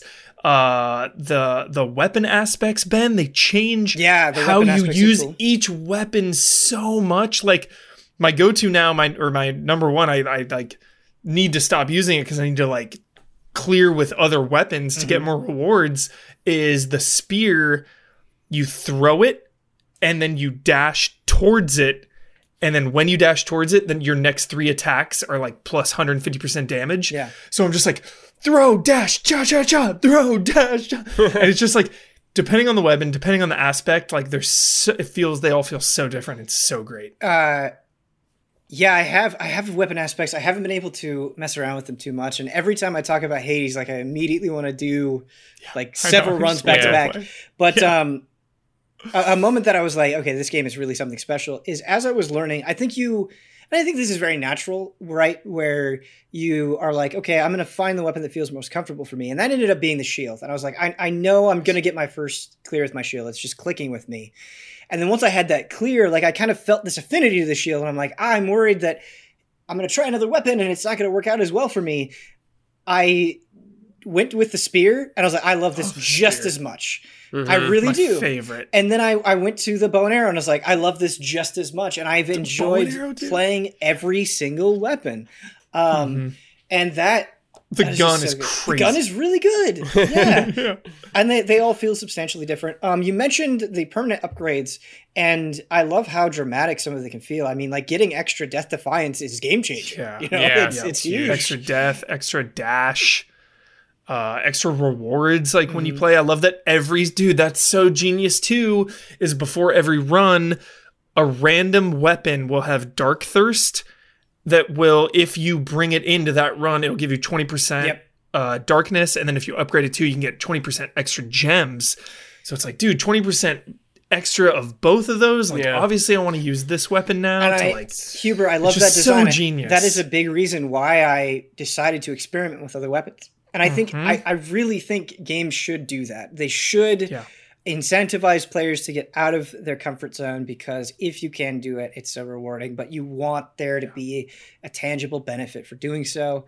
Yeah, absolutely. And um, I, I just I love the layers, man. Like uh, once you figure out like what the nectar does, and it's like, oh, I can use this nectar to you know tweak my builds a little bit, so I can once I have a better knowledge of like, okay, this is what Athena does, this is what uh you know artemis does like you can use that to your advantage and go after specific things and that's Yeah. fun too Mhm. Yeah, all the Yeah. items too. Mhm. All the the the the um shit, I forget what they're called now. The artifacts like that you can bring in one at a time. the keepsakes The Yeah, keepsakes, keepsakes. and then each time you clear a, a an entire region, you Yeah. can swap out your but you have keepsakes. to so it's like invest to be able to do that Mhm. to, Yes. to, swap out between so I yeah. love just like, yo, I'm gonna start with Charon's purse. I'm gonna start this run with an extra 155 gold. Then when I get to the next area, I'm gonna switch it up to do the lucky tooth, so I have an extra death. Mhm. But then if I haven't died yet, maybe I'll hold off on that and use something else. Like there's always something to think about, always something to do. It's just so freaking addicting and fun. Oh my god, Hades! I cannot praise it enough. You know, when we were talking about it earlier, I, it might have been last week, Huber. I said, you know, if I had to th- think of criticisms, I was like, maybe there could be one more area. Sure. Um, Yep. But I don't think I stand by the criticism anymore. Something that I like is, it's like, oh, like I can do a run now in like 30 minutes, and I hmm I, I like the the quickness of it, and I, I don't know if another area would really benefit all that much because I think something smart that Hades does, despite only being four areas, is that they modify the bosses of those areas. So it's like, yes, you're technically Yeah. kind of fighting the same thing, but it'll be slightly different here and slightly different there. Mhm. Um, and so I think changing it up like that adds a lot to the replayability for sure. Totally. I mean, in a perfect world, maybe on like your fifth or sixth clear, maybe it'll like throw in an extra Mhm. world or like rotate one out or like maybe fully rotate a boss. But such a nitpick for such an excellent game. I could see it going either way, like you were saying, because it's so nice, like knowing kind of what to expect to plan ahead. Yeah. Yeah. Uh, I'm like, I'm so sick of the Hydra boss in it, dude. Like, High The Hydra Hydra boss boss or anything? It does, yeah. You get different Okay. variations of it. I will Different say that I, attacks, I think like the Hydra boss is even easier than the first boss. Once you yeah, figure Hydra out how to, is so super easy. yeah, yeah, Yeah, it would have been cool if like that swapped. Like, I was hoping that would change. Yeah, like going through it once. It But it, it does like it change, but, But is it still like the Hydra? Yes. Like he might have a few attacks, but I was hoping Yeah. to be more like rapidly different some of the areas. like a different enemy would have been cool, but Sure. just love it so much. I don't. Yeah, it's don't- very good. Uh, very very good. I don't know how Hades doesn't come up for best soundtrack this year. Like the music is goddamn unbelievable. 2020 music, dude. Yeah. It's everyone loses because there's been so much good music this year. It's going to be insane, dude. Streets of Rage 4, like 100 other games. Huber, It's- I- I don't Blood disagree and with I you, have but like I think sweats Hades is Hades is like up top there. Yeah, tier for sure. yeah, For sure. It's crazy. crazy. Hey, but that's how it goes. Like this Crazy Hotake. oh shit. Um, so I, I've been pretty consumed by Baldur's Gate 3 this week. Uh, and so that, of course, uh, made me reflect on early access. And that's what is going to be the, the Hotake this week. Uh, and I kind of want to revisit how we feel about early access right now. Um, because I was thinking to myself, like, this game that is super unfinished and super buggy in a lot of ways is one of my favorite games of the year and it's sixty dollars. You have to pay sixty dollars right now to get Mhm. a chunk of Baldur's Gate three, and that definitely gave me some conflicting feelings.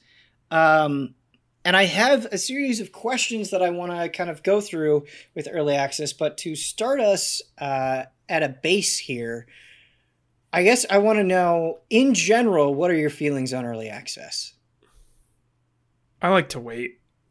Mhm. It's well documented, you know, like I love to wait for a full game. I just have a unlimited games to play. Why would I Mhm. play something unfinished? You know, to me early access is a demo.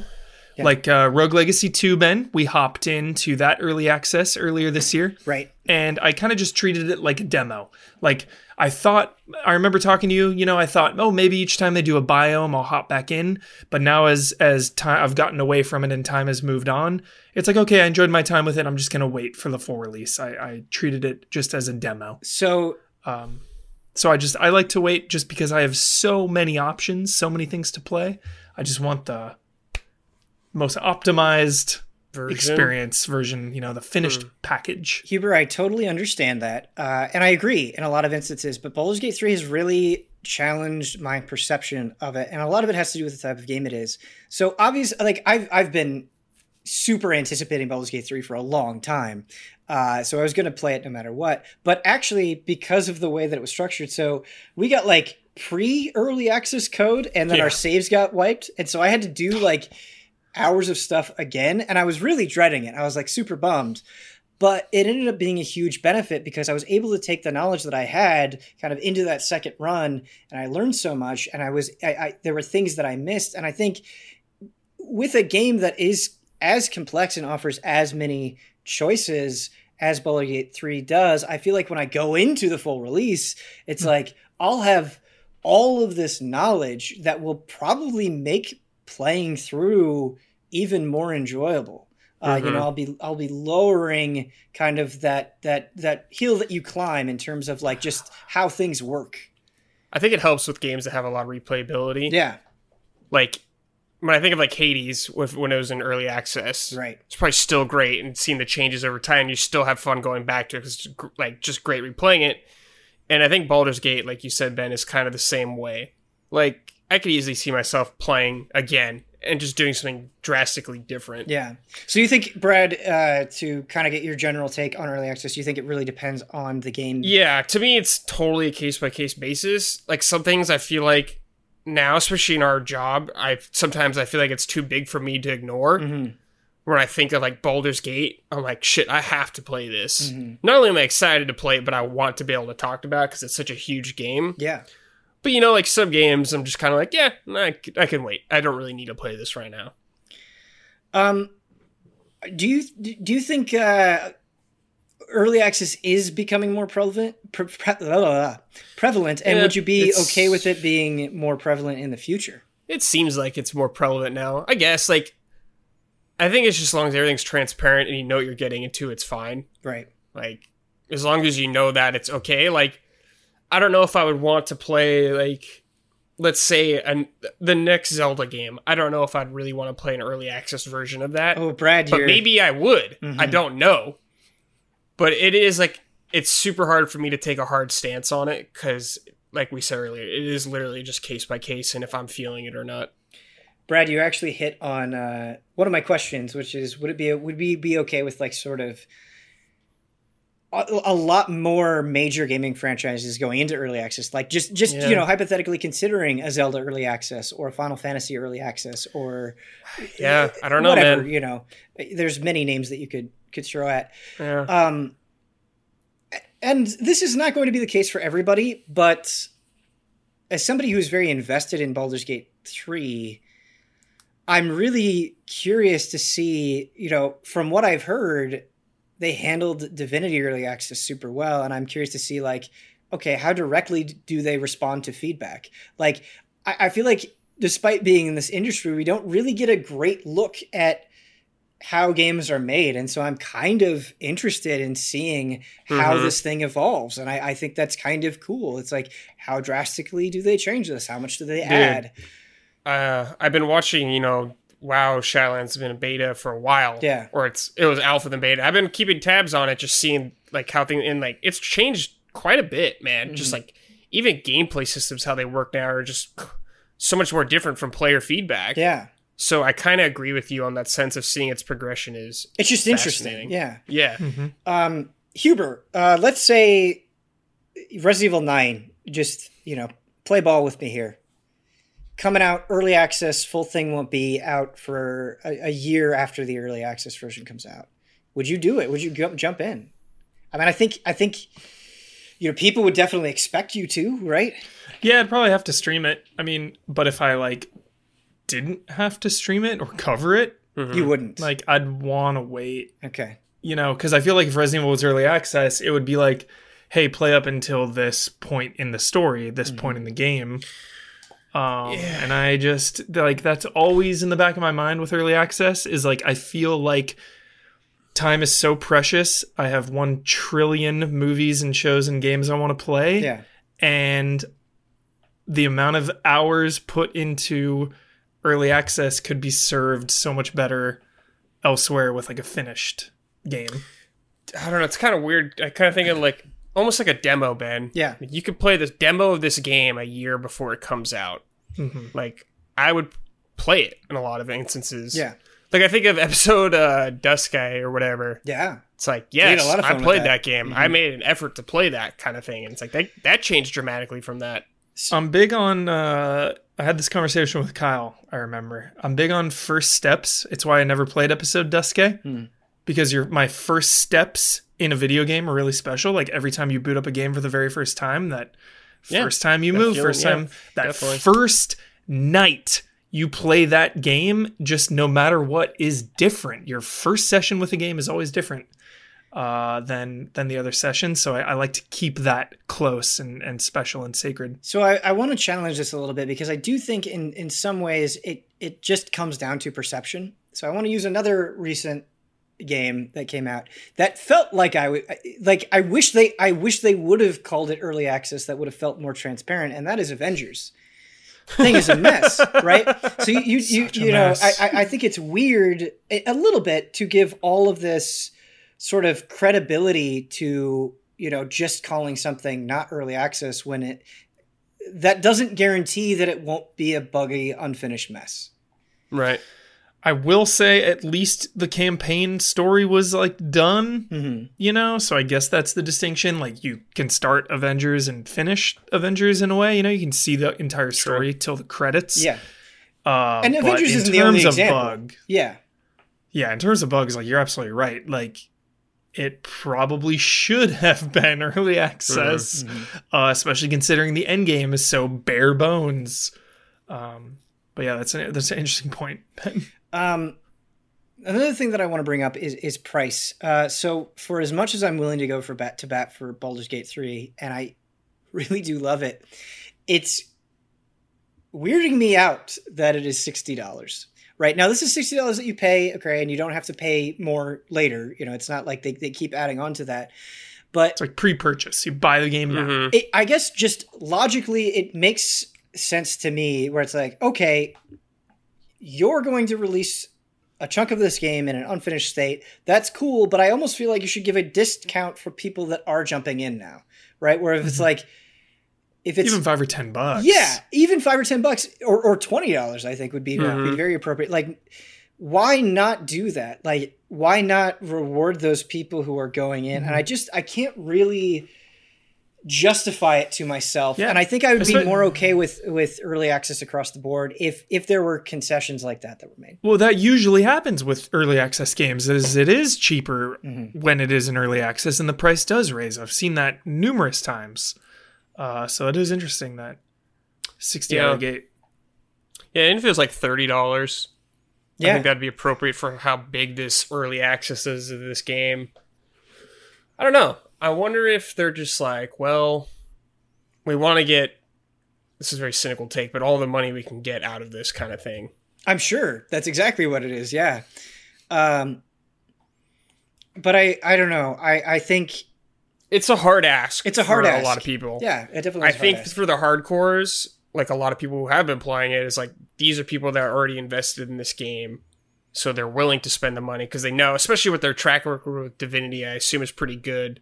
They've built up a lot of good faith, so Right. maybe people are willing to spend a little more for it because of that. something that I was thinking about, uh, you know, they they they uh, was this story from uh, Jason Schreier about CDPR and Crunch and all of that, and and Crunch has been a terrible ongoing problem uh, and has come up repeatedly uh, recently.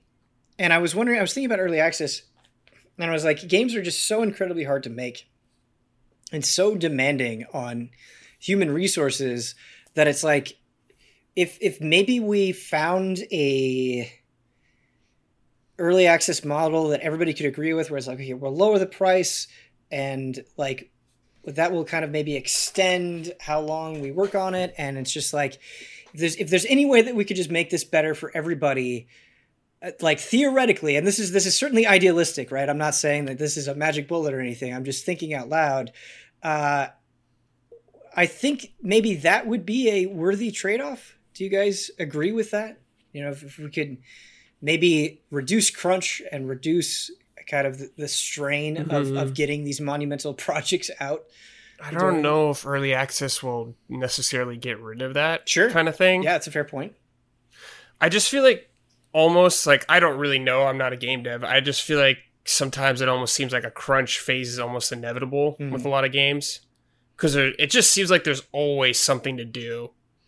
Like rarely I do I hear about a game being done, Yeah. done, done, done. That's it, done, done, done, done. I, I think Like, that I is love true, it. but I think we should always probably be like working toward making it better. Of course, I don't Totally. think I don't have a problem with trying to figure stuff out like that. Yeah. But at this phase in my knowledge of games, it just seems like almost an inevitable thing. At points, like imagine severity syncing of up- crunch matters, though.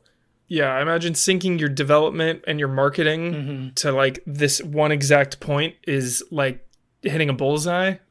So that's why it always feels like these huge games are crunching. Yeah. Yeah, Uh, just you The know, bigger the it's never gonna it seems happen. it's yeah. never gonna happen. But I say just delay your damn games.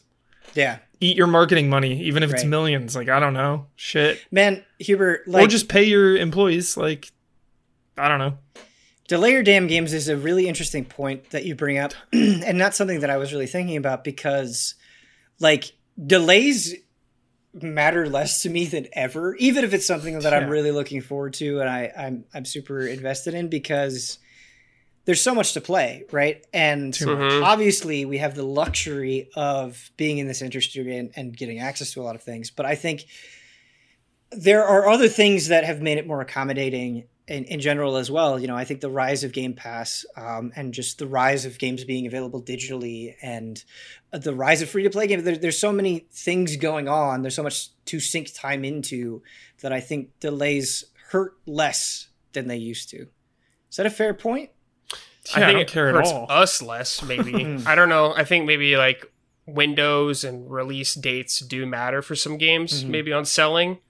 Obviously, not every game. Like I think Call of Duty could probably just come out whenever it wants and just be just fine. Mhm. But I do wonder about like strategic release dates for some companies, especially smaller companies, stuff like that, who don't have the benefit of like advertising. They don't want to get buried in a certain time of the year by other games. I uh, I have to wonder if early access contributes to FOMO or the fear of missing out in a negative way, where like I, I even saw I feel like I saw this a little bit with Baldur's Gate, uh, where like I feel like people were like, oh, I wanted to wait, but like everybody's talking about it right now, and all these people are streaming Right. it, and like I kind of feel like I want to get in on it. And I understand that, but I feel like so much of gaming is kind of dominated by the what we refer to as the zeitgeist. And I don't always think that's good, right? I understand that impulse. I feel that impulse. It's a very human impulse to feel, but I don't always think it's necessarily the healthiest. And I wonder if Sure. you know that culture and releasing things before they're ready only contributes to that sensation further. Huber, do you I think? think FOMO. Never yeah. thought of it that way. Yeah, for sure. Yeah, people don't. People want to like know what's going on, be a part of something. yeah. People want to get in that Genshin Impact, dude. But yeah, just Yeah. from like my personal standpoint, is like I tried to want to stay on top of some games, even if I don't have the best knowledge about it, because you know it is our job Mhm. To cover games. Like not everyone needs to do that, but some things I definitely want to check out just to have information about. Mm. Like I could wait for Baldur's Gate. I could wait. Yeah. I'd be okay in being able to wait, but I'm I don't regret playing it or anything. No, I mean, it in our position, right? It's like, yeah, I was going to play it no matter what, but it's nice to get your perspective. It's nice to have, Mm-hmm. you know, another ally Yeah, yeah. comment on what's going on for sure. Um, it, it has been there's been a lot of controversies with games uh, things releasing in unfinished state things still releasing buggy you know we've definitely seen a rise of early access do you have any fears uh, going into the next generation that we're going to see repeats of stuff like are, are people going to continue to pay for broken things in an unfair way Yes. I feel like that's just a cycle. Depending on, like, I don't know if the scale will always be the same, but there will definitely be games that come out that aren't finished or ready to come out. Mm. Yep. Like, we're still seeing it. Like, you just said Avengers. It's like it's 2020. Like, shit like that still happens, you know? Mm-hmm. It's so weird with Avengers, and like, I am amazed at how into that game I was and how Same. out of it I am now. Mhm. Like, I, Sure. I just truly don't give a shit. Yeah, I don't know. Just from someone who didn't play a lot of it, it seemed like you guys went pretty hard on it, Yeah. and maybe you just got burnt out. Well, I, Mm-hmm. I, I felt like my investment was not being rewarded. Like, it's almost the Right. opposite of Hades, right? Oh, Where I but felt like like, that's the that's the thing I had with Avengers. I didn't feel like I was ever gonna get this reward from investing in it besides like some numbers going up. Do you know what I mean? yeah, but even Totally. that, like, I enjoy numbers going up, and I just feel like there are other games that make the numbers go up better. Yeah, than because yeah, the numbers going up better and it's more enjoyable doing that Yeah. than some other games. Yeah, like like it's really. I, I I honestly think you could put Hades and Avengers side by side of like exactly how to make progression and that loop addicting and Mhm. consuming and Avengers not right or Yeah. Yeah. Needs a lot of tweaks. are we ready for some emails? Yes. Our first email comes in from John. He says, A YouTube perspective on next gen. Oops, hold on a second, guys.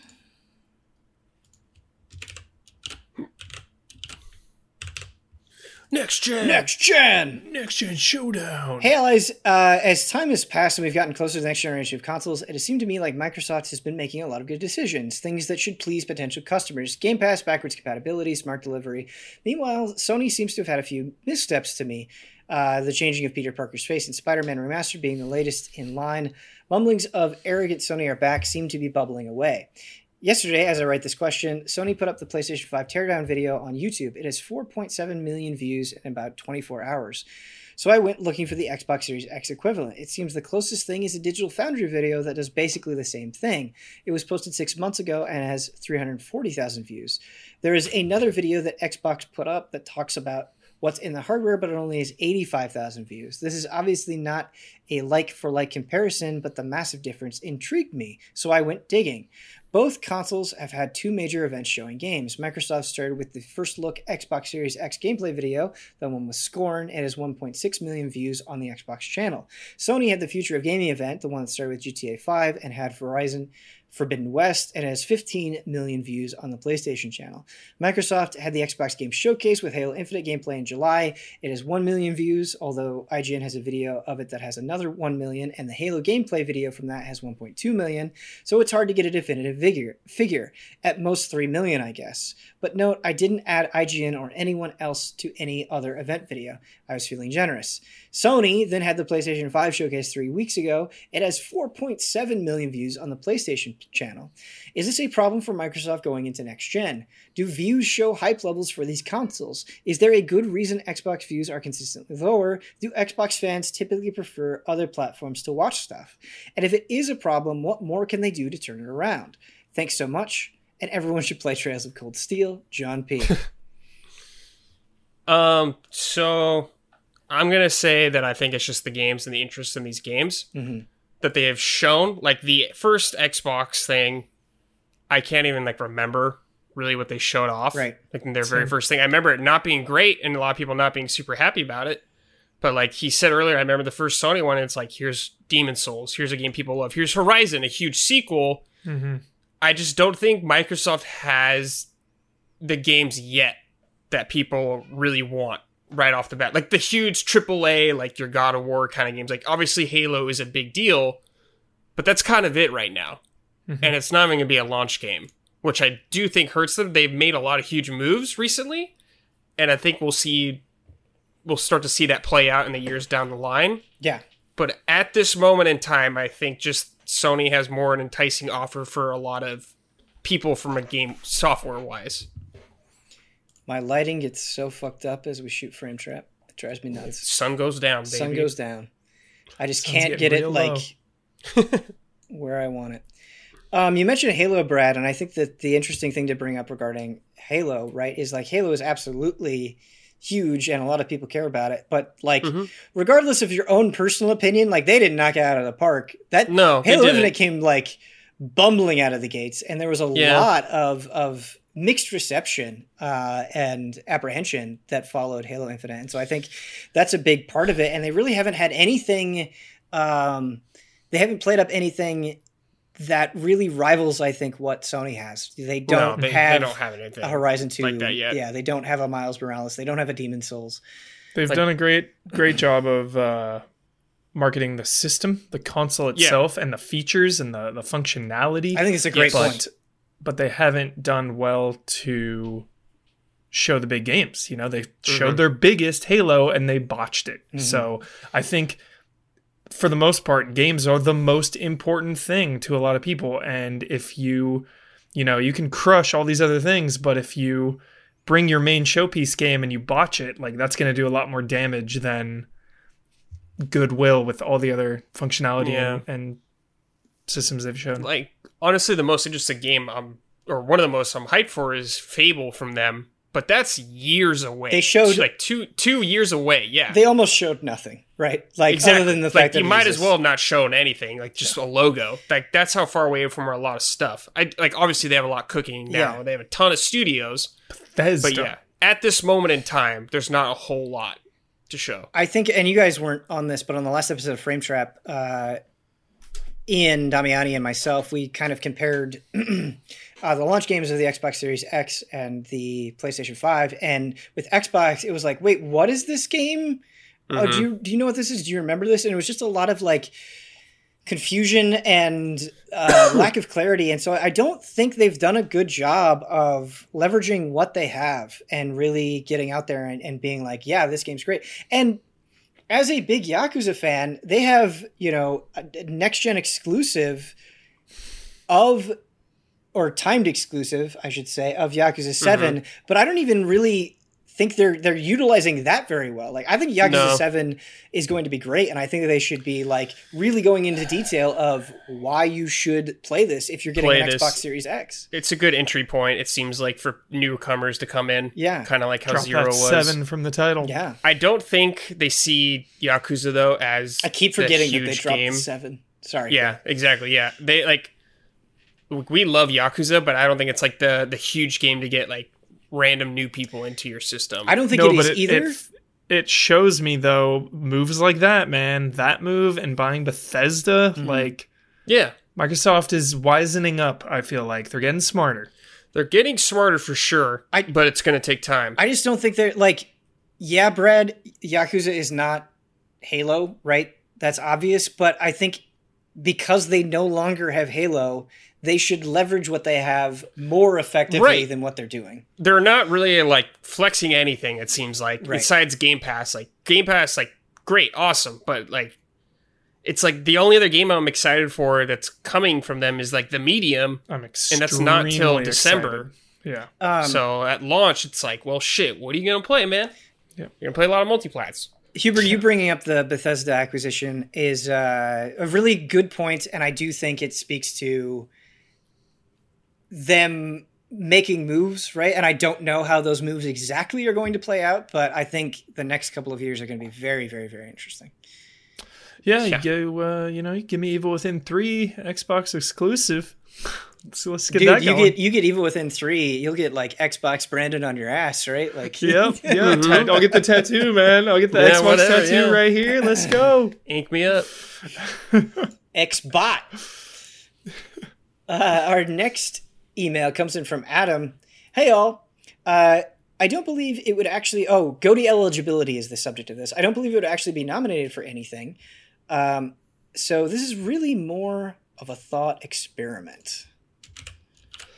Okay, All right. let's experiment. Let's experiment. Geoff Keighley recently suggested that Among Us might be nominated this year at his awards. Technically, the game has received some periodic general updates, but it came out years ago. Other industries have a hard cutoff for eligibility, of course, but release dates are becoming blurrier for games. Would you allow Among Us to appear in any category? Well, it's hard to argue against its importance in 2020. It simply didn't come out this year. And I vaguely remember you disqualifying Hollow Knight in 2018 on similar grounds. Did did we? Maybe we did. I don't remember. Because it was on PC, then it came to Switch later. Um, but is Hades more acceptable simply because it's a changed version in 2020 to version 1.0? What about ongoing games entering new seasons? The only thing as certain is it's getting murkier every year. well, So- Hades wasn't out. It was early access. There's a Yeah, very we usually we usually do distinction. it by when it's official release, not necessarily early access. Yep. Like Official when the launch. studio says their game is officially done and complete, is when we judge it by that. Yes, launch. I I, launch in the year. That's it. I agree Simple. that is generally the case. However, what I will say, and this email kind of addressed it, it itself, is like I'm sure you can find plenty of in- inconsistencies if you compare every single Easy Allies game of the year back to back to back, because mm-hmm.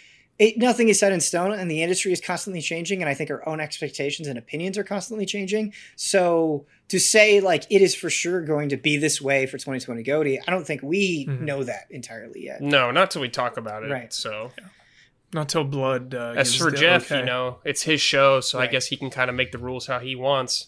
Right. Um, but Among Us, I think specifically being nominated, I, I think if it's an interesting question, I think what it would most naturally fall under is like, you know, most impactful game of 2020 Or, Or- or trending, something yeah, trending, something yeah. like that. Yeah, I definitely think there is a category for it, but Goaties and categories can be vague and Tricky. frustrating and constantly Yes. changing. Yep. Yes. Prepare for inconsistencies. Prepare for heartbreak, really. Soundtrack, Yeah. man. Someone's getting their heart. Everyone's getting their Everyone's heart getting their broken. heart broken, dude. Every game. me? That happens to every Goaty. Someone gets upset. How's Melody of Memory not going to get best soundtrack? Like, Boy, that's a whole. How's Hades? That's a whole Streets of Rage? worms. there's a hundred games. Yeah, I think I think rhythm games that are using music from other games makes it really. Yeah, we'll see. I don't know. I'm not ready to have this conversation yet. Uh, our last email comes in from Brandon. Hold on a second. Timestamps. Uh, what developers slash publishers had a good eighth gen? Hello, everyone. As is often the case when we reach the end of a generation and or decade, for this cycle both, a lot of conversation reminisces on what the best games were during that stretch of time, but not enough about the actual developers or publishers who provided said games. So I wanted to ask you, panel, what developers did their best work or burst onto the scene over this last generation you want to highlight? What publisher had the strongest showing, mitigating negative stories while simultaneously putting out great games? Thank you for taking my question if you do and stay easy, fellow allies. Capcom wins easily. Oh boy, Capcom like came back to life, right? Like Easy Mm-hmm. Yeah, victory they had a Yeah. nice Capcom. resurgence now. Huber, you nailed it out the gate. Like it's it's Like, not it's like done. Capcom was Yeah. unknown, but the the quality level of what they're producing now is yeah, like feels like they're fighting themselves again, Mhm. kind of thing. Yeah, between Resident Evil 2, 3, Monster Hunter World, Devil May Cry 5, it's it's nuts. Yeah. Then I just think about From Software every time. And I'm like, oh yeah, Bloodborne, Dark Souls 3, Sekiro. I'm like, Yeah. God damn, those are good games. I- but I yeah. think I agree I with think you. Capcom had a more impressive comeback. Yeah, I think what's what's interesting about From Software is I, I felt like they just continued that level of quality, which is impressive exactly. and not meant to be diminished. But yeah, they Capcom was in a rough spot, right. Yeah, and they come they came back big. Um, certainly not without controversy, right? But uh, CD Projekt Red, uh, I Mhm. think, is one to talk about. Where I think they went from not an unknown developer, right? Like Witcher certainly had a claim before Witcher Three, but I think Witcher Three blew them up in a way that they Yeah. they they were pushed into a, a, a status that they were not before. Yep. Um, Definitely, man. Still, though, only like one or one and a half games. It'll be two games. I Two, guess, I guess, or yeah. one. Cyberpunk just will squeak in there, Yeah. huh? Yeah. Okay. Well, and you know, we'll see how Cyberpunk is received. Yeah. Um, let's see who else. I've been happier with Square, I guess, than this this generation than Hmm. last generation. I'm trying to think of like PS3 era Xbox 360 Square games, and it's like 13 trilogy, Yeah, like Nier Nier one. But like this generation, they had like Nier Automata, Right. Kingdom Hearts 3, Final Fantasy 7 remake. Mhm. They've had like a Realm Reborn, honestly, is part of that. I would say too. totally. Yeah. 14. Well, th- that one's a little weird because it's like I think of 14 as a PC game, but it also had a PS3 version, and so it's like PS3, PS4 version. Yeah. Got it. for a brief period of time. I don't know. Yeah. But yeah, I mean, I, would say what you're saying. I would say Naughty Dog, like Uncharted Four and Last of Us Part Two, sold like gangbusters, and were both Sales-wise, yeah. yeah, but would you say they had a better, you know, PS4 generation than PS3 generation? I wouldn't necessarily. I say guess that. not. Yeah, ending with Last of Us One was probably bigger for them. Um, I would say Team Cherry with Hollow Knight. You know, can't. yeah. can't- What other games did they make before that? I don't know if they did. Like that's like a bright new star. Dude, where is Silksong? I don't. I'm not. I don't know about their old games if they even have any. But that's Yeah, I think it's just Hollow Knight. blown up. Oh, yeah, I think it's just Hollow Knight and Silksong. I could be wrong on that. Oh my god, how have we not said Insomniac? Well, I was going to say Insomniac. That was actually what came to mind because I think you know Spider Man, especially did did so Mhm. incredibly well. But it's like, I feel like Insomniac did really well during the PS3 generation too. True. Yeah, there's like those Ratchet and Clank games. You're right. I, like Resistance games. They're not the best, but I, I had fun with them. I do think though that you know Spider Man is certainly Yeah, yeah, something to note, and it's the same thing with like Guerrilla and Sunset Overdrive Yeah. was awesome, but it still kind of came out and went. mhm. It wasn't like a massive game. Love that game, but no, Wasn't. it wasn't massive. huge. Yeah. Let's see. Are there mm. any more that we can? Feels like think Sony Santa Monica only made one game. Yeah, That was a lot- big one. I was thinking about like Sucker Punch, and they've made like two, kind of, and it's been like the entire thing. Yeah, I would say Capcom. I would say has like the the best comeback feel sto- feel good story though. of? Dude, Like I feel confident in that developer much more than I did last generation. Like much much more. think about how much they did. Like Devil May Cry, two, three, seven, Yes. Devil May Cry, Monster Hunter World, Mega Man 11. Yeah. nuts. Mhm. Like bringing Resident Evil back from where it was is super great. Like Devil May Cry being great, rules like Monster Hunter World, like their biggest game ever. Uh, Monster, dude, Monster Hunter World is like one of the best games of the generation. I'll fight people to the death. Um, Was that a 2019 game? 18? Monster Hunter World. 2018. I think that was earlier. Yeah, Or was it I wanna 18? say 2018. Dude, that's that's one of the Mhm. games of the decade. No Yes. doubt. Huber? No doubt. Yes, you're correct. No doubt. Um, it's weird to say this, but I, I feel like uh, in my mind, Dragon's Dogma 2 will almost seal the deal. Like it's it's like the cherry on top in a weird way. That's the last. I think. That's dude, the think that's the welcome to next gen for they them. also need they also need a kick-ass fighting game. They also need like a Yeah, universally. say. I think Street Fighter Six is their biggest test. Whenever that yeah, happens, I, I agree. You're not like that's that's like something huge they have to nail.